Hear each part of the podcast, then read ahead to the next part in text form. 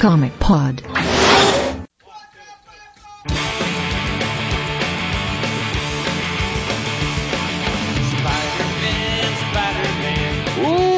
Comiqueiros? Sejam bem-vindos a mais um Comic Pod. Essa é a edição de 370 aí, né? Eu sou o Pablo Sarmento e a gente vai falar de algo que todo mundo tá querendo falar. O filme novo do Homem-Aranha, Homem-Aranha de Volta ao Lar, que estreou na último dia 6 de julho. E nessa mesa muito linda, muito especial, eu estou no meio de um monte de Marvete. Meu Deus do céu, eu vou correr daqui, vou me bater. Mas eu tenho na mesa aqui comigo o nosso Marvete de plantão, o homem que manda no setor Marvel dentro desse site de merda, que é o Igor Tavares. O meu sobrinho mora nesta vizinhança. e diretamente do youtuber, do YouTube, estou trazendo duas pessoas muito especiais que moram no meu coração mesmo, que são o Load Comics. Porra, o Igor roubou minha introdução. e vai ficar assim mesmo. E o nosso. O, o, o garoto de dois quadrinhos e uma câmera, o Vinícius. Ah, cara, o uniforme não é tão legal. E aí, beleza? Pô, tu ia falar isso aí Cara, mesmo, ó, cara? falar- não, deixa eu falar uma coisa. É tão estranho. O, o, o Vinícius é só Vinícius, cara. É, é- é muito estranho chamar ele assim. Vinícius, não tem sobrenome. O Load a gente sabe que é apelido, mas tipo. É, o, o Vinícius é tipo Zendaya. É, é exato, assim. É. Coisa bem, bem estranha. É tipo a Cher. É Cher, só Cher. Eu recebo os releases com, com matérias que o Vini tá, é tipo assim, Vinícius do dois quadrinhos. Aí, tipo, fala um monte de gente, tipo, Pablo Sarmento do Terra Zero, não sei o que, o youtuber Vinícius do dois quadrinhos. Puta que pariu, meu. O cara não tem sobrenome. Na verdade, ele tem um primeiro nome que ele não gosta que chamem ele. Então a gente meio que releva, sabe? Mas. Obrigado. Não, Só, só pra constar, mas uma história do Delfim, aqui do Terra Zero. Vocês estão ligados que no meu Facebook, depois de muito tempo, eu consegui colocar só Vinícius como nome no Facebook. Em vez de dois nomes, eu só tenho um. Tem que trocar o idioma pra Indonésia, um monte de parada assim. Aí o Delfim aqui do Terra Zero veio pedir, né? Ô Vini, me explica como é que tu fez isso. Aí eu expliquei e ele escreveu o nome dele errado. e aí ficou. Tipo, ele Não, escreveu e- Delfim em vez de Delfim, esqueceu do I. Cara, muito bom.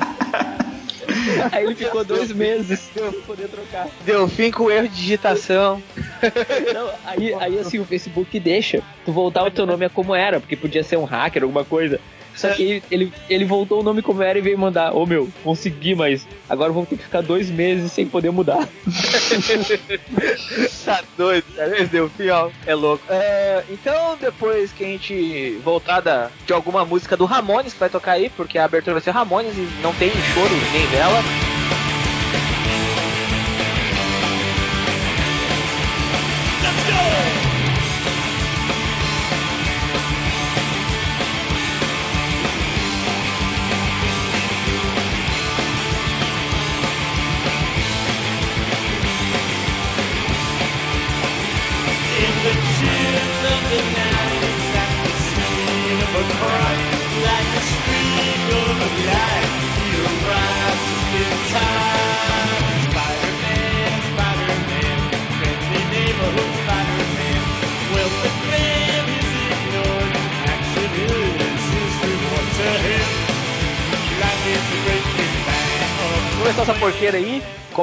Falei agora anteriormente, o filme do Homem-Aranha de Volta ao Lar saiu dia 6 de julho.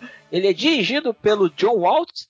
E ele tem os roteiristas Jonathan Goldstein, John Francis Daley. E no elenco ele tem o Tom Holland como Homem-Aranha e o Peter Parker, o Michael Keaton como o Adrian Thomas, o, o Abutre, o Robert Downey Jr. como Tony Stark, Homem de Ferro, Marissa Tomei como a May Parker, o John Favreau como Happy Hogan, a Zendaya como a Michelle, o Donald Glover como Aaron Davis, o Jacob Batalon como Ned uh, e a Laura Harrier como a Liz. É, essa aí é o pessoal que, que a gente precisa comentar. Ah, não, tem o Flash Thompson que é o Tony Revolori que é o Flash Thompson. Eu acho o elenco, né, vamos, vamos começar já, eu já acho o elenco bem, bem interessante pro, pro, pro filme do Homem-Aranha, principalmente pelo Tom Holland, que pra mim o Tom Holland é o cara, o guri domina. Ele manda em tudo, é ele que, que, que manda na porra toda. Muito talentoso ele. Cara, não só o elenco principal, mas o elenco de apoio. Se você botar o, o Gil Foyle lá do, do Silicon Valley como professor, cara, quando eu vi aquele cara ali, eu achei muito bom, assim. A, a outra professora deles, que é aquela mulher do Orange is the New Black, eu esqueci o nome da atriz aí, depois o pessoal vai me corrigir. Muito bom. E tem uma opção de participaçõezinhas, assim, muito boas. Mas eu acho que a escalação do Michael Keaton, certo que foi tipo piada interna, tá? Sabe? A galera da Marvel, os executivos, assim, junto com a galera da Sony discutindo assim, ah, mas quem é que a gente vai botar como abutre? Aí alguém fez uma piada assim, o cara do Birdman. Ah, olha ali.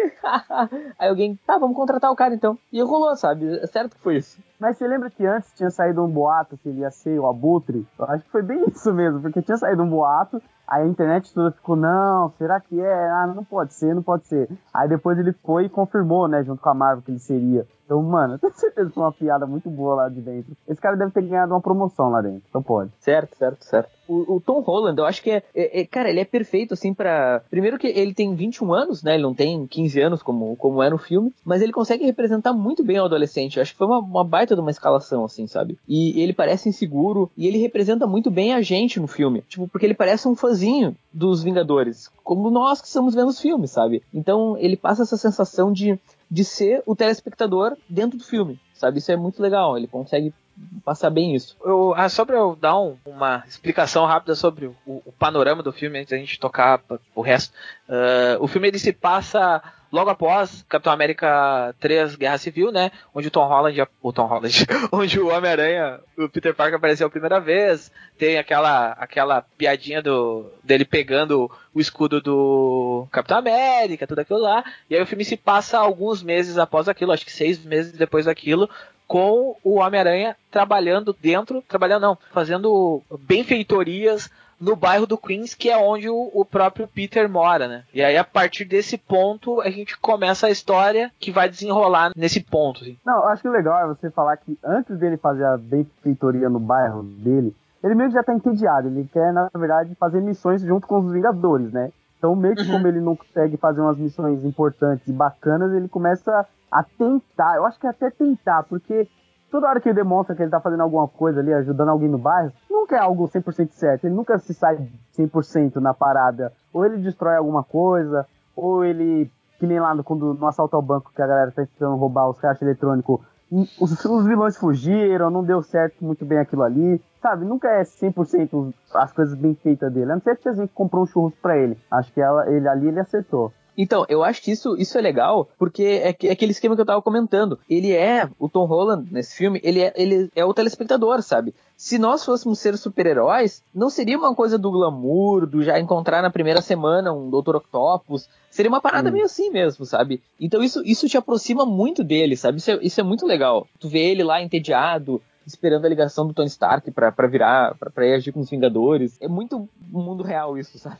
O lance É, o- dos vlogs, ele fazendo vlog no início, cara, quem não iria fazer vlog, Snapchat, sabe? Ficava fazendo Snap no Instagram que nem ele faz. É muito bom. É, em termos de filme, ele tem uma aproximação grande com o Kick-Ass nesse aspecto aí que o Vinícius falou, assim. Porque tem toda esse, essa parte meio zoada de, de ser um herói começando e tudo mais. Talvez até seja por isso que o Mark Miller falou que gostou tanto, assim, que acha o melhor filme da Marvel até hoje que ele já viu. Porque ele tem uma pegada muito Kick-Ass, assim, no início do... do- quando o Homem-Aranha tá fazendo aquelas missõezinhas meio zoadas, assim, pelo bairro. Tem cara do, do Mark Miller próprio escrevendo o Homem-Aranha, né, cara? Não, É. e, e essa declaração do Mark Miller também tem cara de Mark Miller, né? Tipo, eu gostei porque é parecido com uma coisa que eu fiz. É, é, é, é tudo que ele faz é se autopromovendo, né? Então. é, exato. Isso é um ponto que eu achei legal pra caralho, assim, essa, essa parte do ele estar aprendendo, porque começa a mostrar o filme assim, ele, ah, tô louco pra ir lá, mas aí ele começa a fazer merda e aí tu percebe por que que ainda ele não trabalha com os grandes, porque ele fica ali, porque, tipo, ele é um iniciante mesmo, ele não manja nada do que ele tá fazendo, bem dizer, assim. Ele tá fazendo pra tá passando tempo, bem dizer, porque ele não manja nada, assim. Isso fica claro pra quem tá vendo o filme. Isso fica claríssimo. Você fica até meio, pô, o cara tá começando, não sei o que. A gente voltando. Agora eu vou ter que falar da DC, desculpa, galera. Mas, pô, quando você vê, é, por exemplo, no, no Man of Steel, você vê que, que, tipo, é a mesma situação no Super-Homem. Ele tá fazendo aquilo ali pela primeira vez naquela escala ali, só que o negócio é ap- apresentado de uma forma que você fica puto com o cara porque ele tá destruindo tudo. Agora o Homem-Aranha tá fazendo a mesma coisa, só que como é apresentado, você acaba olhando, pô, mas é porque ele tá começando, né? Ele faz merda mesmo, não sei o que. Aquilo ali, assim, quando eu vi o, o Man of Steel a primeira vez, ficou claro pra mim que, tipo, cara, é o primeiro dia do cara no trabalho. No meu primeiro dia do meu emprego, eu fiz merda. Então é aquilo ali. Então, pra mim, Homem-Aranha é a mesma relação do Man of Steel, só que apresentado de uma forma que o público acaba enxergando essa situação, assim, com clareza, de que o cara tá começando, é a primeira missão dele ali. É lógico que ele vai fazer alguma besteira e tal. Igor, e, e não sei se tu concorda comigo, não é interessante eles colocarem Homem-Aranha como iniciante no universo já estabelecido da Marvel? Porque vamos parar pra pensar que tu, tu pode te questionar, né? Por que, que esse cara não, não apareceu até agora, né? Pô, Homem-Aranha tá aí, nunca apareceu nos outros filmes. Como é que conseguiram? Sim, ele é um inútil, óbvio que ele não apareceu, sabe? Isso acaba até, de certa forma, justificando né, ele não ter aparecido antes. É, eu É, até concordo. porque ele é um garoto de 15 anos, né? E, justamente, ele não apareceu antes porque não tem competência pra aparecer antes, por isso. Mas Eu- eu, queria eu- perguntar pra vocês, o que, que vocês acharam da, da Marvel ter falado que ele tava no Homem de Ferro 2, né? Ele era aquele molequinho. Eu achei isso muito desnecessário. Eu assim, achei tipo, desnecessário. Falar que ele Eu achei des- é Eu achei desnecessário dizer que ele era o, o, o garotinho lá que, que salvou o, o Tony Stark. Porque, cara, O tirou dois todo ou peso três? Do 2. Dois? 3, né? É no 3, é no 3, é do 3. É o guri do 3. É Se do 3. foi pro 3 é, é para valorizar um filme que não, não tem nenhum valor no MCU. Foi pra isso. É, exatamente isso, porque, tipo, tirou o peso do, do personagem ser uma coisa nova, sabe? Trazendo o- um ar de, de, de refrescância pro, pro universo, assim, o frescor que ele tava precisando. É, para mim, é, assim, a, a apresentação desse personagem, eu falei com você, assim que eu saí da sessão, a gente tava falando. É, as pessoas estão encarando o Homecoming como um filme de origem, mas pra mim não é um filme de origem. Ele é o ano 1 do Homem-Aranha. Ele já teve a origem Sim. dele, não foi contada. Ele tem uma cena na Guerra Civil, no Capitão América Guerra Civil, que já define tudo que tem que ser falado sobre poder e responsabilidade. Aquela cena que ele tá no quarto com Tony Stark, que ele fala uma frase lá e aquela frase já ele fala: ah, se você tem o poder pra parar uma coisa e você deixa a coisa acontecer, aquilo ali é culpa sua. Ele fala um negócio desse aí, eu não sei a frase exatamente, mas isso aí é a frase de poder e responsabilidade em outras palavras. Então isso não precisa ser dito pra mim no Homecoming. Eu não, não, para mim isso daí não, não precisava. Eu, aí a gente vai argumentar, beleza, ah, isso aí é um tema forte, não sei o que e tal, beleza. Mas cara, pra mim isso aí não precisa ser dito mais, ainda mais que é um filme que pra mim é um ano um, não é um filme de origem, não é nada disso. É, primeiro, é os primeiros passos dele ali tentando ser um herói. Então é isso aí. Eu concordo, eu concordo. Não, sei lá, eu acho que não é todo filme dos X-Men que tem que lidar com preconceito, sabe? Todo filme, sabe? Pô, a gente já tá cansado, a gente já sabe a temática do Homem-Aranha. É, o, o, o, o que tá pegando, pelo menos pros fãs mais velhos, vamos, vamos tirar o elefante branco da sala logo de uma vez, é a não citação do tio Ben, tá? porque o tio Ben não, não é citado o filme inteiro. Na verdade, ele é citado meio que, vamos dizer, indiretamente, quando ele fala pro Gank, pro Gank não, pro, pro Ned, eu, eu sempre vou chamar o Ned Gank, pro Ned que É melhor. o... Não, mas É, é a mesma coisa. É, quando ele diz pro, pro Ned assim: A minha tia nunca vai deixar eu ser um herói por, depois do que aconteceu por ela. Eu, eu não posso deixar ela passar por isso de novo. Ele fala exatamente isso. E aí, tipo, a gente sabe, quem é fã, sabe que ali ele tá falando do tio Ben. Mas o não citam o nome dele em nenhum momento do filme. E, e não tem como tu citar durante o filme inteiro, porque o tio Ben não foi apresentado nem no Guerra Civil e muito menos nesse filme ele é apresentado. Então não tem por que ele falar o nome do tio Ben. Quem é importante pra ele naquele momento é quem tá vivo pra ele, que é a May, que ele não chama de tia em nenhum momento. Bom, no ponto que a gente tá na história do, do Homecoming, sei lá, pra mim o tio Ben é desnecessário, cara. Porque assim, eu ele. que é, tipo, eles já se superaram, né? É, ele já, ele já tá atuando como herói. O tio Ben é tipo é um catalisador, é é um dos catalisadores mais fortes da história dos quadrinhos para um cara chegar, ficar com um sentimento de culpa e começar a virar, a combater o crime e tudo mais. É isso. Ah, gente, gente, gente, gente, é, é um- é um baita filme, cara. Isso é, isso é reclamação de fã, cara. É, É, eu- cara, eu senti mais falta do sentido de aranha do que do tio Ben. Aí, Ah, esse é o ponto que eu queria entrar. Eu queria entrar nisso daí. Em Guerra Civil, pra- basicamente a gente foi meio que apresentado o sentido aranha lá, quando ele tá lutando contra o Buck e o Gafião lá, que ele desvia de um. Acho que é uma porta de carro, não lembro o que, que o Buck atira, atira nele.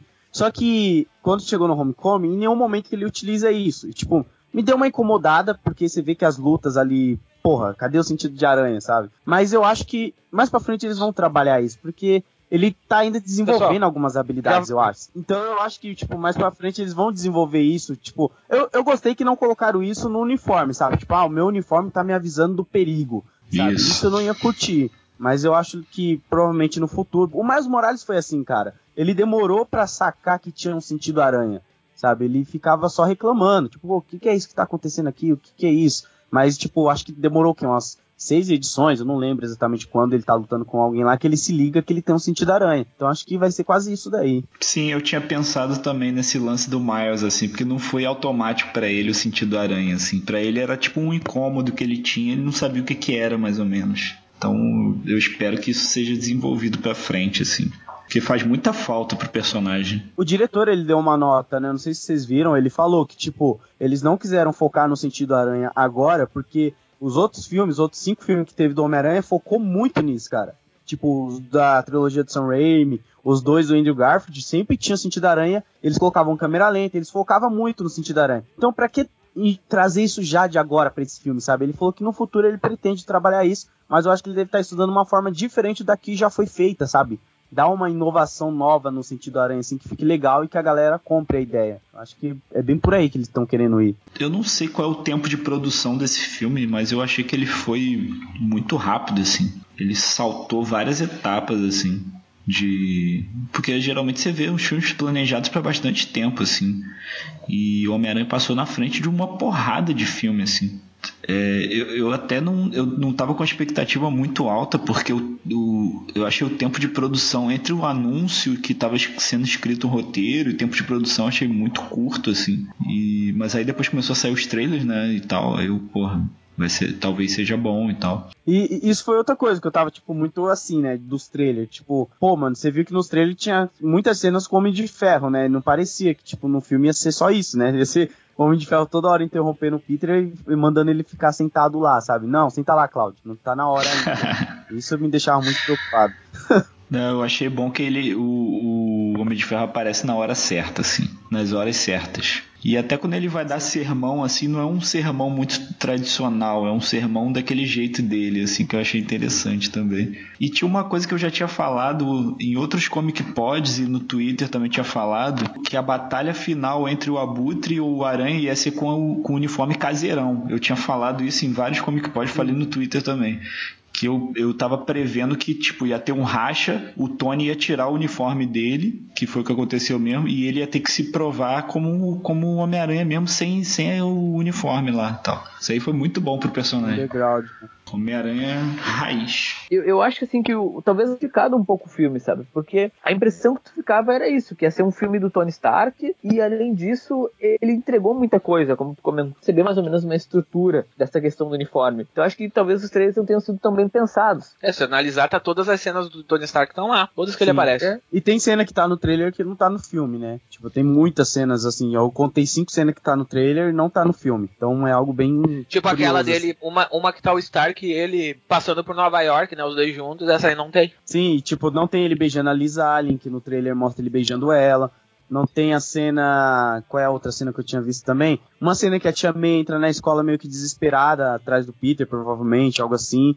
Uma cena que tinha saído também fotos do set de gravação do Peter com uma mina sendo levado de helicóptero, assim, sabe? Tipo, e ela gravando um vlog com ele no helicóptero. Eu achei até que era a Beth Brand, que ela é jornalista no, na parada, mas não era. Mano, teve muita ceninha, assim, que rolou em set de filmagem nas paradas que eu não vi no filme e eu fiquei curioso pra ver depois. E a versão do diretor vai estar tá aí, aí eu vou conseguir ver. Será que vai ter versão do diretor? Acho que não. O Acho é o que maior sim, cara, fã, né, cara? Ele já coisa- quer a versão do diretor. Não é filme da DC, Não. não, cara. Não, vai, ó, não, vai ter uma versão, vai sair um DVD com os extras, porque, tipo, mano, a Michelle, ela não foi bem trabalhada, você pode tirar ela do filme que ela não serve pra nada, tipo, pra nada, assim, pra mim, pode É, tirar. eu falei, eu falei isso com o Pab, ela não foi bem trabalhada, mas toda a cena que ela aparece, ela rouba. Toda. Tipo, o filme poderia continuar sem ela, sabe? Sim, sim, acho que total. deve ter uma cena que vai demonstrar que ela tem mais interesse pelo Peter, alguma coisa assim. A tia May é outra que eu não criei afinidade por ela, porque eu não sei o que, que essa mina faz. Tipo, tá, ela é tia dele. E ele nem chama ela de tia, mas, tipo, ela trabalha? O que, que ela faz da vida? Porque ela aparece assim do nada, às vezes ela some. Ficou meio jogado isso. Então eu quero saber o que, que a tia May faz, porque os outros Homem-Aranha, a gente tinha uma tia May que era idosa, a do Sam Raimi, mas ela, tipo, dava uns pulos pra fazer uma moeda, ia no banco pagar conta, sabe? Você via uma personagem viva. Porra, ela fez, ela fez daí- almoço de ação de graças, pô.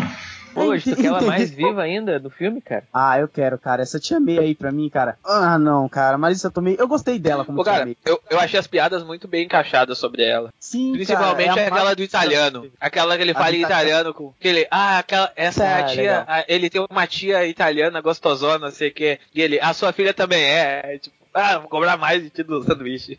achei muito bom, viado. Não, e- mas assim, do- dos personagens, o que mais me impressionou é como eles desenvolveram bem o Abutre. Cara, que demais, assim, é, a gente pode soltar spoiler, né? Pode. A, a forma que eles se relacionam mais pro final do filme, o, a jornada do Abutre com a jornada do Tony Stark, ele, o, o- porque assim, quem é o mentor do Peter, né? O Tony Stark. Aí o, o Abutre joga na cara dele assim, olha, mas eu tô vendendo arma, que nem teu amigo aí, ó, o cara que, que, que te colocou nisso, o cara que tu segue, olha aí. Então, qual é a nossa diferença? Ah, velho, isso eu achei Isso muito é bem, muito bem bom. sacado. Pô, e o Abutre é um vilão muito honrado, cara. Porra, ele é muito. Ele faz as paradas dele pela família e no final ele mostra o, quão- o quanto ele é honrado, porque, pô, o cara salva ele, né? Tal. E aí depois ele, ele guarda o segredo lá. Não se sabe até quando. Mas- né? Aí, aí isso eu achei da hora do vilão ser construído, sabe? Porque, tipo assim, ele não é um vilão que quer dominar o mundo. Ele não quer ser aqueles vilões dos filmes que tá vindo que quer dominar tudo ali, cidade, essas coisas. Ele só quer fazer uma moeda, sabe? Ele só quer vender a, a parada lá que ele foi expulso pela Damage Control, né? Que eu achei fantástico, envolveria a Damage Control na parada. É. Provavelmente no futuro vai ter mais alguma coisa a ver com o controle de danos também. Eu acho que até a Marvel colocou isso, porque tinha aquela série dela, Powerless, né? Que foi bem ruim, foi até cancelado. Que pra mim era uma cópia barata da Damage Control. E a Marvel deve estar já incluindo ali pra fazer alguma coisa no futuro. Não sei, tá mais nos filmes ou uma série que nem Agent of Shield aí. Mas o vilão, você vê que ele tem essa construção toda de fazer as armas. E tipo, mano, eu fiquei louco que ninguém se ligou que era o consertador no que tava fazendo as armas, sabe? Era o consertador, né? Tinha uma galera que ficou tipo, ah, e aquele outro carinha que fica lá só criando arma? Quem é ele? É o consertador. Cara, é o consertador. Sabe? Tipo, ele apareceu lá no início dos anos 60 do Homem-Aranha com mistura de alienígenas, cara. É, ele, ele aparece direto. É o irmão da Piper do Orange is the New Black. Mano, eu achei muito bom. O primeiro Shocker que morre é o Shocker clássico, né? Isso que é muito bacana também. Aí depois entra o outro que substituiu o Shocker. Eu achei isso muito bacana, cara. Esses pequenos easter eggs que eles foram colocando assim na, na parada que pra quem lê o Homem-Aranha pega já pelo nome do personagem, sabe? Que nem o, o final, que nem o, o Igor falou que o, o Abutre ele é bem honrado, né? Quem chega pra perguntar pro Abutre sobre a identidade do Peter é o Mac Gargan, né? Que é o nome do escorpião no Ultimate Spider-Man. Você vê que ele tem uma tatuagem de escorpião. Mano, ele tá com o olho, com a cicatriz. É a versão do Ultimate. É a cara. versão do tem como Ultimate, você é. não reconhecer. É muito bom, cara. E ele, já- e ele ganha Falando- cicatriz naquela cena da balsa lá. Que ele tá lá. É, cara, eu adorei isso daí. E, e falando em referência, tem, acho que é o é Spider-Man 40, né? Que o Peter levanta os destroços, isso eu achei bem legal também. Se esse é meu destino, né? Tipo, Essa, essa referência eles colocam, tipo, teve no. Naquela animação do espetacular Homem-Aranha, eles colocaram todinha o quadrinho lá, a história toda, e depois eu vi nesse filme aí eu fiquei tipo, meu Deus, de novo essa referência, que da hora. Eles não cansam. Te- teve o uniforme do, da Guerra Civil também, né? Ah, vocês acham que é da Guerra Civil próxima. lá? Era, aquele era o da. Guerra Civil. Olha o tamanho daquela aranha, parece muito. É, eu também fiquei pensando, eu achei que ia sair as garras assim em algum momento e tal, mas não saiu os tentáculos dele. Pode ser que tenha as garras retráteis. Vamos voltar, vamos voltar, vamos voltar. A gente tava falando do Homem-Aranha, a gente já foi lá nos. Já tá lá nos easter eggs. Vamos voltar um pouco. Fala. Pô, saiu, o apresentador do programa saiu, Fui buscar a janta e voltei e já tava lá nos cafundó.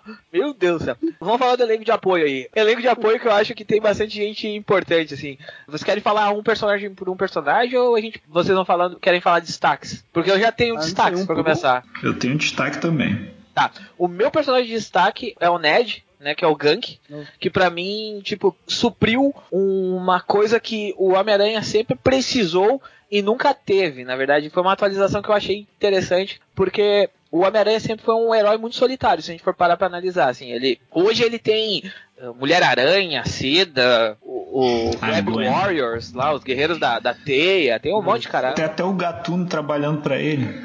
Tem o Gatuno trabalhando pra ele, tem um monte de gente.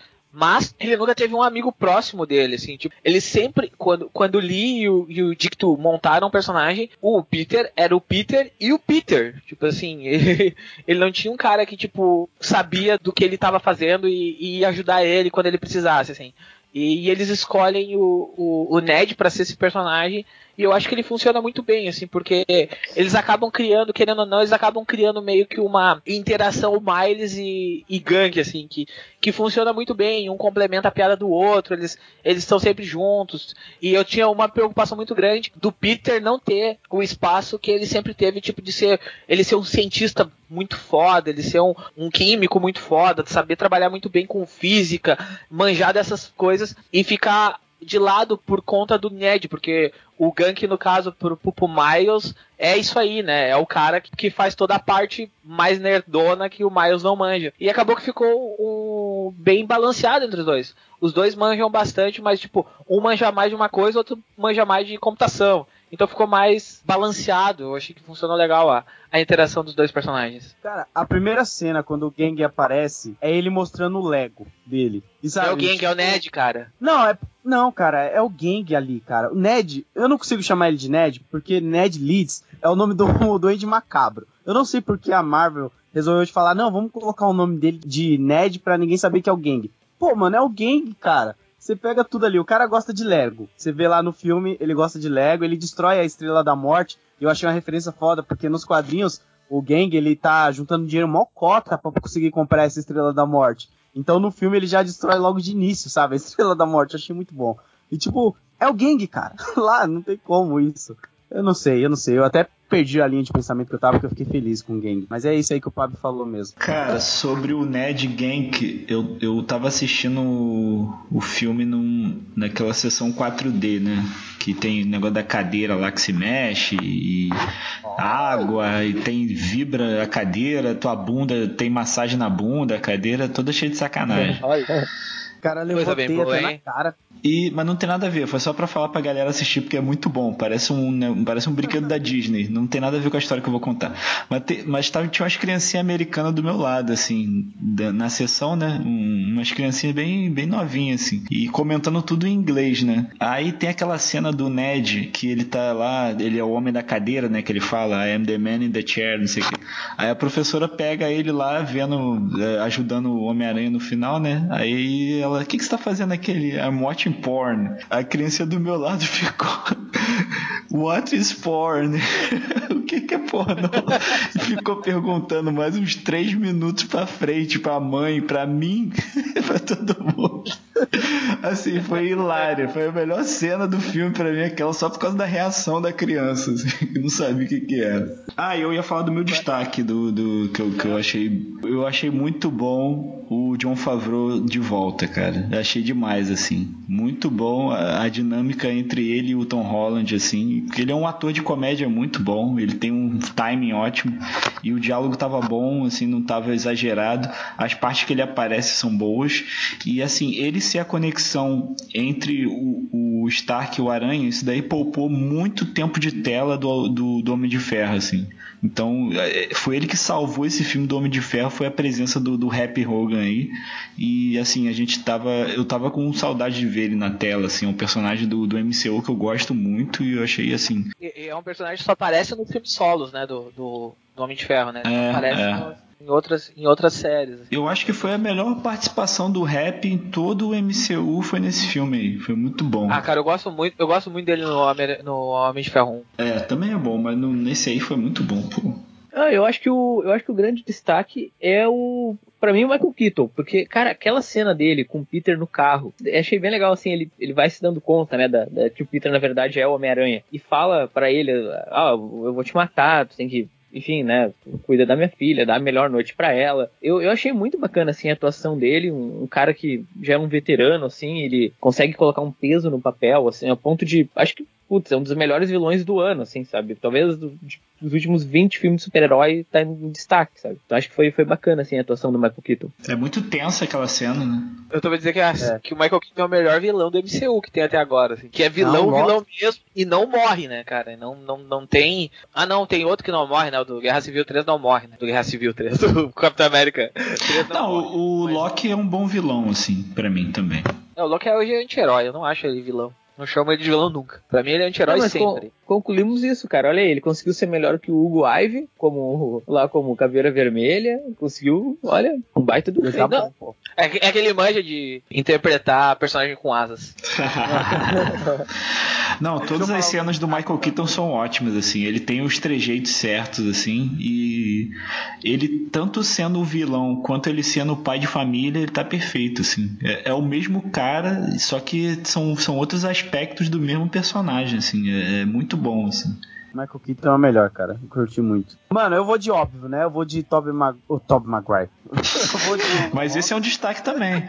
É, mas esse é bom, ó, porque, tipo, o Tom Holland, pra mim, ele é perfeito como Peter e perfeito como Homem-Aranha, sabe? Porque antes a gente só tinha o Tobey perfeito como Peter e o Andrew Garfield como Homem-Aranha. Então ele chegou e juntou os dois, e quando ele é Peter, você tá junto com ele ali na escola, você vê as paradas que ele passa ali na escola, você se sente na escola junto com ele, isso eu achei muito da hora. E quando ele é Homem-Aranha, você torce por ele também. Mesmo ele sendo atrapalhado, aquela coisa toda. Então eu acho que o Tom Holland ele interpretou muito bem. E quando eu fui na. Querer dar um momento babaca sem querer, mas quando eu fui na cabine de imprensa que ele veio aqui falar com a gente sobre como que era fazer o Homem-Aranha, você via na cara do ator que ele tava feliz de estar fazendo esse personagem, sabe? Ele toda hora ficava falando que, tipo, amor, que era o sonho dele, ser o Homem-Aranha e tudo mais, e que por ele ele faz até, sabe, até não precisar mais, porque tipo, ele adorou ser o Homem-Aranha nos cinemas. Isso é muito bom, quando o ator realmente tá gostando do que ele tá fazendo. Isso passa pro papel, eu acho muito foda. O teu destaque do elenco de apoio, que era a pergunta principal. É, é, é o Peter Parker. Ele é um apoio do Homem-Aranha. Eu ia complementar uma coisa que o Igor falou sobre o Abutre, o personagem Michael Keaton, que ele também ele é um personagem muito importante para a trama em si, toda a trama, porque ele facilita a conexão do Homem-Aranha com o restante do universo, assim, porque esse personagem ele era afetado exatamente só por Vingadores, então ele, ele estar dentro desse desse núcleo e ter a ligação dele comprar as armas e fazer todas as coisas. Tanto que a cena do prólogo, no caso, que a gente for chamar, do filme, é uma cena focada só nele, mostrando toda a motivação dele para ele virar o abutre depois. Entendeu? Que, que eu achei muito legal isso aí, porque facilitou 300% para te chegar assim, ó, tá apresentado o vilão, aqui tá o, todo, tudo o que tu precisa saber sobre ele nesse, nessa pequena parte aqui, e de- vamos tocar pro filme que o guria, que, que quem, quem manda na história é o Peter Parker e o Homem-Aranha. Ali tu já sabe tudo que tu precisava saber. Nossa, isso aí eu achei sensacional também, cara. Eu- ainda bem que você falou, porque eu ia esquecer. A, a maneira como eles apresentaram não só o vilão, mas todo mundo que estava perto do vilão, toda a galeria, foi, foi muito natural, assim. Muito. Não teve aquela origem de vilão chata que a gente fica de saco cheio de ver, ah, o vilão, aí fica aquelas cenas e tal. Cara, foi muito rápido, muito. Passou assim, ah, beleza, ele já é o abutre. Acabou. Porra, já tava resolvido isso aí, a gente já pôde partir pra parte divertida do filme. E nem teve o vilão contando plano maligno, né? Tipo, Mocota falando que. Cara, fazer, isso foi demais. É, é, Ele tava contando o plano só pra distrair o Homem-Aranha. Muito foda isso. Ele, tipo, ah, pra que que- o Homem-Aranha, por que, que você tá contando isso? Ele, ah, é porque eu precisava ganhar um tempinho aqui. Aí vem a porra das asas lá.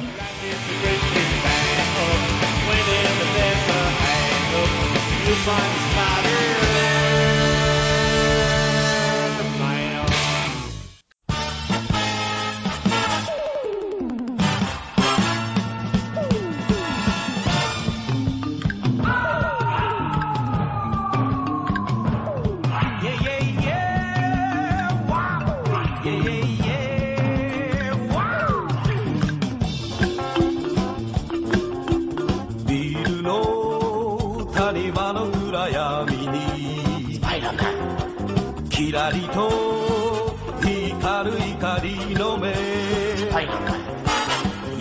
Tá, vamos começar as comparações, que eu acho que é a parte que mais vai, vai, vai dar griteira aí.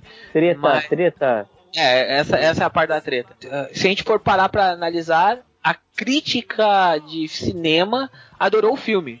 Mas a crítica de leitores de quadrinhos está dividida. Meio divididinha, assim, mas uns gostaram, outros não gostaram.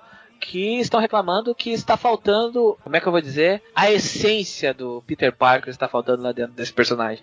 Que eu acho que não falta, é apenas um personagem que está em construção. Assim como o Peter Parker acontece durante os 50 primeiros gibis dele, se a gente for parar para analisar. Sa- Eu posso ser sincero? Eu queria Pode. saber que essência essa, essa galera procura, porque o Peter Parker, pra mim, dos quadrinhos, ele perdeu a essência desde a, dos anos 2000, mais ou menos, quando começou a sair aquelas prêmios da Abril, sabe? Ali, pra mim, já não era legal. Tipo, eu já ia parar de ler Homem-Aranha ali. Hoje em dia, o Homem-Aranha já é rico, sabe? Ele tem empresas, ele não é mais pobre.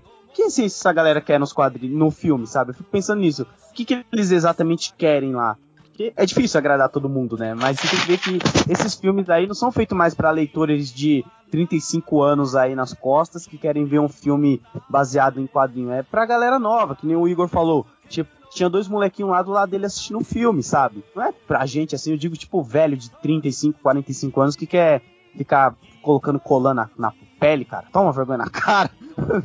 Porra, o filme tá bom, cara. Vai pagar boleto, cara. Vai se preocupar com o boleto, sabe? Não, tá velho. Não, cara, isso não dá pra entender, né? Porque a gente teve. Tipo, exemplo, olha o que aconteceu com. ah, o Homem-Aranha é um, é um caso raro que a gente já tem três versões do mesmo personagem no cinema. E, e pega o que aconteceu com o Superman, né? A gente teve o, o do Christopher Reeve, teve o do. Ah, qual é o nome do. Ah, do cara que fez. O Brandon Ralph, isso. E, e depois Routh. o Henry Cavill. Então, Isso. cada um deles, ele tinha o seu aspecto, né? Tanto é que. Então, quando a DC fez o, o terceiro Superman, ela tentou fazer uma coisa de diferente. Pra não. Enfim, já tinha outras versões daquele personagem, sabe? E, e- e o que aconteceu com o Homem-Aranha? Que, que a gente já tem, tem, tem também três versões. Os caras vão fazer uma coisa diferente na terceira, é óbvio. Sabe, isso é ridículo. Parece que o cara quer viver aquela mesma emoção que, ela, que ele teve no primeiro Homem-Aranha, no terceiro. Mas é, aí tu quer ver a mesma coisa de novo? Não, né, cara? Já foi adaptado do jeito que, que era nos quadrinhos, ma- muito mais próximo ao, ao Peter Parker original, né, lá do, do Stan Lee. Eu acho que as coisas têm que andar pra frente. E nem é tão distante assim se você for levar em consideração que esse não é o filme de origem do Homem-Aranha, cara. É porque tem muita gente. É, é o primeiro filme dele no MCU e tal, é a primeira filme solo dessa primeira versão. Mas se você encarar, como eu falei, como um Homem-Aranha ano 1, ao invés de ser Homem-Aranha 1, acabou. Não precisa ter origem, não precisa ter nada. Ele já tá lá. Ele já tá meio capenga tentando prender ladrão de bolsa e ladrão de bicicleta. Só que é o primeiro ano dele, não é a história de origem dele. Então esquece a origem. A origem você já sabe. A origem tá lá já, tá, tá de boa. Então, porra, foca na história, porque a história é muito boa, a caracterização é boa também. É, uma outra coisa que vários comentários é que, que o pessoal do filme assim acha que o personagem tá muito Miles Morales assim. Em nenhum momento eu achei que, que, que ele lembra o Miles assim. É que assim, o Peter, tu atualizar um Peter Parker por uma era digital, querendo ou não, assim, que, que o pessoal usa computador, fala no celular, tem óculos da Google, é tu quase trazer o personagem pro mesmo universo do Miles, porque o Miles foi criado dentro desse contexto de, de, de história. Então, quando tu traz esse personagem, tu vai atualizar o personagem, é óbvio que ele vai bater em algum momento nessa alteração, assim, do, do, do status, assim, da, da realidade. Mas pra mim funciona perfeitamente. E eu acho que a personalidade do Peter tá muito ali. Ah, teve um- uma galera dizendo, ah, mas o Peter não é altruísta. Cara, como o Peter não é altruísta? O Peter ab- abre mão de ficar com a menina do baile, que era a menina mais bonita da escola, que ele era apaixonado. Todo momento que ele tá sendo atacado por monstros, pelos caras, ele tenta fazer o máximo possível pra salvar as pessoas, mesmo ele fazendo merda e sabendo que ele tá fazendo merda. Ele larga tudo que ele tá fazendo. Se o vilão vai fugir, ele deixa o vilão fugir e vai salvar as pessoas. Tanto que ele salva o, tiozinho lá da, da padaria, lá onde ele compra o sanduíche de atum dele. Então, tipo. Ô, Fábio, e- Fábio, ele enfrenta os Vingadores, cara. é, sim, ele enfrenta os Vingadores. Sim, ele enfrenta os Vingadores, e aí quando a, a padaria é atacada, ele larga os caras e vai, e vai salvar o tiozinho, porque o cara, porra, é o tiozinho da padaria que não tem culpa do, do, do que tá acontecendo Tá ali, acontecendo. entendeu? Eu acho isso, isso eu achei legal, assim, ah, e não, ele é na outra Cara, ele tá aprendendo, cara, ele imita o Batman numa hora do filme, cara. Fazer a parada. tipo, ele tá aprendendo com os próprios erros ainda. É difícil ele ainda caminhar com as próprias pernas. Acho que por isso que é- o pessoal meio que reclamou, assim. Eles acham que eles já estavam esperando um Homem-Aranha que nem o Homem-Aranha do Sam Raimi, que ele, ele fica motivado pela morte do tio Ben e, tipo, se passa um tempo e depois mostra ele morando em Nova York já sozinho e ele já parou de. e ele já tá trabalhando há quanto tempo? Tipo, ele se formou, passou um monte de tempo. Até ele estar em Nova York mesmo, trabalhando como um herói, vamos dizer, consolidado, assim, seguro de si. Cara, eu, eu não vejo essa, tipo, ah, tá muito Miles. Eu não vejo nem como crítica, eu vejo como elogio. E outra, não tem nada de Miles no Peter pra mim, cara. Eu não vi um momento que você falei, hum, esse Peter tá muito Miles. Eu acho que, tipo, a galera vê Miles por causa do gang que tá ali. Porque, mano, os problemas do Miles eram totalmente outros diferentes, sabe? Ele tinha um pai que era anti-herói, ele ficava toda hora com esse conflito na cabeça dele, tipo, porra, minha mãe vai apoiar, mas meu pai é muito anti-herói, sabe? Ele tinha os problemas dele pessoais, as paradas de racismo, várias outras coisas para ele se preocupar.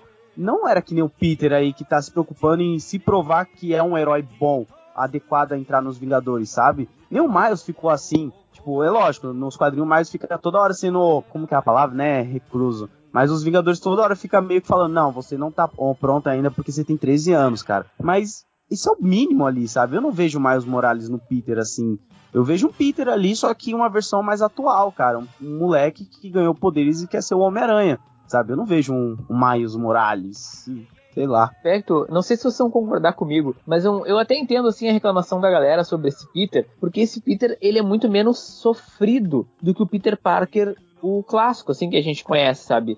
O Peter na, na no tempo de escola, lá na fase do Stan Lee, a vida do cara era meio, meio bosta, assim, se a gente for parar pra pensar, sabe? Não, Sim. ele era mais tímido, ele era retraído. Esse Peter não, ele é muito mais solto. É maneiro ser super-herói, é maneiro fazer as coisas, sabe? Eu acho que nesse ponto realmente ele, ele destoa bastante daquele Peter que, que a gente tá acostumado. Cara, ele é um, ele é um pouco loserzinho, sim, porque tanto que na, na cena da festa ele fica no maior dilema lá entre, entre se apresentar como Homem-Aranha pra ver se para ver se alguém nota ele e tal. Tem esse lance aí também. Ele, é- ele não é tão sofrido assim. É que ele, é que ele, vamos ser sinceros agora, gente. Mesmo aqui a gente sendo quatro homens, né? Ele é bonitinho, né, cara? Ele é um, é um galazinho. As gurias gostam, é. Fica meio estranho ele ser o loser e ele ser o- ao mesmo tempo um ator, sabe, que as gurias gostam. Sim, É meio, sim, é sim. Meio concordo estranho isso, sei lá, sabe? É, Ele não parece ser o cara loser. Ele, ele pegaria a Mary Jane, sabe? O, o Tobey Maguire não era pra ter pego a Mary Jane. Esse, esse Homem-Aranha pegaria.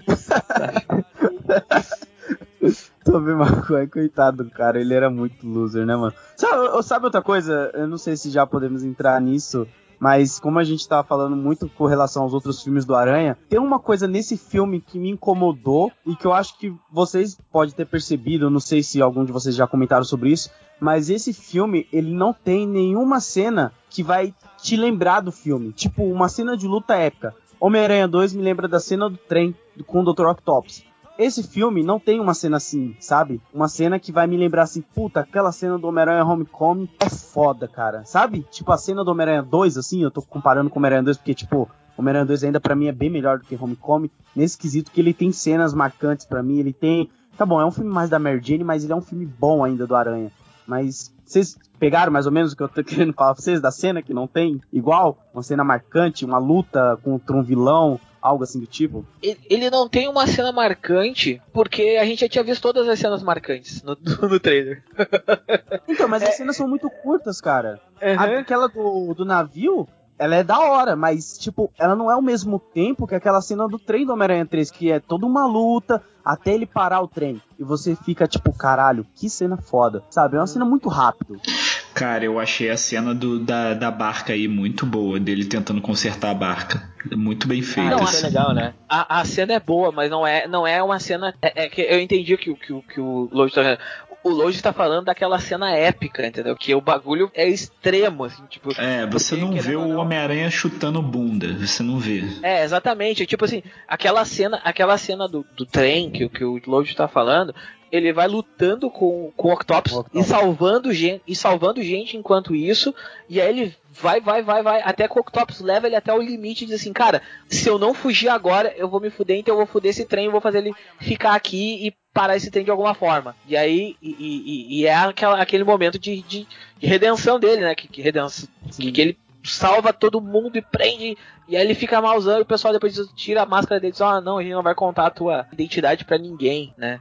Eu acho que também tem, tem dois fatores aí. Primeiro que eu acho que foi, foi um pouco. Foi, foi consciente não ter uma, uma cena do tipo Homem-Aranha chutando o rabo do, do Abutre ou de qualquer outro vilão assim. Porque ele tá aprendendo ainda, não sabe lutar direito. Entendeu? Então ele não podia dar, tipo, uma voadora, de um, dar um Maximum Spider lá, tipo Marvel vs Capcom, porque não, não rola. Ele não sabe lutar ainda, ele tá começando. E outra coisa, cara, o Abutre é um vilão difícil pra caralho de lutar. Porque você, não sei se vocês repararam, não tem onde ele jogar teia. Ele joga a teia no Abutre, ele vai lá pra puta que pariu, fica lá no alto e acabou. Como é que, ele vai fazer? Aquela cena do avião, ela podia ter sido muito complicada de fazer, assim. Porque, cara, não tem onde o Homem-Aranha ficar ali naquele avião. Aquilo ali foi muito tenso. Eu, cara, como é que ele luta contra o Abutre? E, e eu, eu tinha esse feeling quando eu, quando eu li os quadrinhos nas histórias do Abutre. Porque era sempre uma coisa assim. Aparecia aquelas caixinhas de texto do Aranha ele falando: É, o Abutre é difícil porque ele, ele ganha muita altitude. Eu não tenho onde jogar teia. Eu fico perdido, eu não sei o que fazer. E eu tive esse feeling o filme inteiro quando tava nas cenas do Abutre. Eu falei, cara, o cara não tem onde jogar teia. Ele não tem onde se prender. O que, que ele vai fazer? Ele não tem o que fazer. Então, isso aí acho que achei muito, muito próximo da- das, dos combates com o Abutre, assim.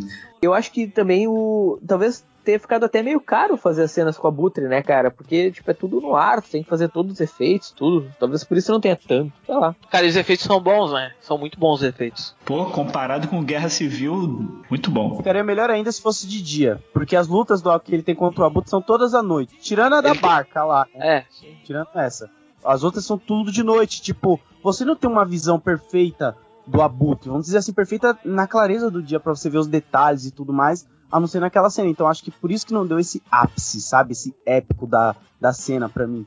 É, o, o- Abutre ele parece muito de noite, até porque a de noite ajuda pra a facilitar o, o, o gasto com, com CGI, né? Tu consegue complementar com, com a escuridão os erros. Eh, Eu achei bem melhor acabado. Os efeitos especiais. Não parece que ele tá usando aquele colã estranho quando ele tá usando, que nem no Guerra Civil, cara. Tu, tu percebe que faltou orçamento pra finalizar aquela cena do aeroporto. Por mais que seja a cena mais épica da- daquele filme, porque é a única coisa que eu lembro do filme inteiro, É isso aí que eu Ela- tô falando. ela foi mal acabada, assim, tipo, pelo menos a- as partes que o Homem-Aranha aparece, tu percebe muito facilmente que, que ele tá, que aquilo ali é digital, assim, não é bem acabado, bem feito, assim. Então, por isso eu achei bem melhor nesse filme, assim, a forma que, que eles construíram. Outra coisa que eu achei muito legal também são os vários quadros que, tipo, cara, ele vira de cabeça para baixo, fica se segurando só na, na ponta dos pés, em cima da, na, na teia, só com os pés, né, que é um bagulho que quase não acontece nos, nos filmes do Homem-Aranha, assim, eu achei que legal isso, assim, de, de trazerem mesmo a vibe do quadrinho pra te estar vendo no filme, assim, a- os momentos que ele usa, a- a- as, as teinhas debaixo do braço do, do McFarlane, Steve, Steve Ditko. Steve Steve Ditko. Steve Dick. Pô, outra coisa bacana Planador. que o Fábio tá comentando das teias, tipo, as variações de teias que o Aranha tem, sabe? Isso já aparecia nos quadrinhos primeiro que ele podia fazer teia Kikika, teia Gosmenta. Então eu achei muito bacana eles colocarem isso conforme ao uniforme ali, sabe? Isso eu achei legal. Tipo, ele tem, tem aquela cena que ele salva a galera no elevador, a teia dele dá um. faz um. como é que diz? Uma virada, ela dá uma quicada no alumínio e pega a galera do elevador, sabe? Ela não vai direto e gruda. Isso é muito bacana, as tecnologias do uniforme também. Os gadgets, né? É, aí, aí a gente vai entrar num problema que eu achei, eu achei ruim, assim, que é essa parada de ele ter que ter uma inteligência artificial pra ajudar ele no, no uniforme, assim. O uniforme é super bem cuidado, não sei o que, tem um monte de parada, e tem uma inteligência artificial que é escada pra ele ficar fazendo piada, igual no Homem de Ferro 1, igual o Homem de Ferro faz com o Jarvis, ou com a, com a Sexta-feira depois. É, Isso, isso eu não achei legal, assim. Isso, isso para mim foi um ponto negativo, porque eles meio que disseram, ah, aqui ó, esse é o Homem de Ferro da, da criançada. Então vamos fazer um personagem que consegue também fazer piada. Isso, isso eu não gostei, sabe? Eu gosto quando ele é seguro do que ele tá fazendo naquelas coisas ali e ele, e ele manja. Tipo, ah, aquele. Eu acho legal ter o óculos que, que mede, tudo ajuda ele. Isso, isso, isso é, é, é legal, assim. Mas a parte da inteligência artificial tá junto ali, eu não curti. Eu não achei legal o, essa. o Igor- o Igor vai gostar do que eu vou falar agora. Eu, eu só não gostei do nome dela não se chamar Laila. Só isso. Deveria ter se chamado Laila. É, mas aí no final, cara, quando ele volta ao Homem-Aranha Roots, aí você vê que ele realmente não precisa daquele uniforme nem da inteligência artificial. Então isso daí também, apesar de ter me incomodado, isso daí foi consertado no final. Assim. É, o- lançador de teia é ele que criou, né? O lançador de teia dele, que ele tem. Que, que ele usa lá no. Depois do final do filme, é o lançador de teia que ele criou antes do, do, do Stark dar aquele todo cheio de badulac pra ele. Porque, querendo ou não, é aquele lançador de teia que o Stark fez que, que ele consegue projetar essas outras coisas, né? É, não é o que ele Essas fez. diferentes. Não é o que ele fez. Então vamos aproveitar que, que a gente tá falando bem pra caramba. Eu já comecei a botar uns pontos negativos por causa da, da inteligência artificial lá, que eu não lembro o nome dela. Pra mim, tanto faz, ela não serve pra porra nenhuma, não sei fazer piada. E fazer aquela piada. Pior que a piada do, do- da morte súbita é engraçada pra caralho. Não, a melhor O- o- piada de todo o A- filme é logo no É a do início. modo, tem aquela do modo. Como é que é o, o modo Furtivo? de- não, não, não é o modo furtivo, é a outra que ele fala. ah, Ah, eu vou ter que. Ele vai lá conversar com, com, com o Donald Glover lá, como é que é o nome da. Que ele diz é. Mas eu sei ah, é. modo, modo interrogatório. Modo interrogatório. modo, interroga- Muito bom. modo de interrogação, é ele. Não, cara, não, cara. A, a melhor piada eu tenho que falar qual é. É aquela Flash, é? não adianta você ser o mais rápido se você não tá certo. Isso aí foi o maior chupa DC de todos.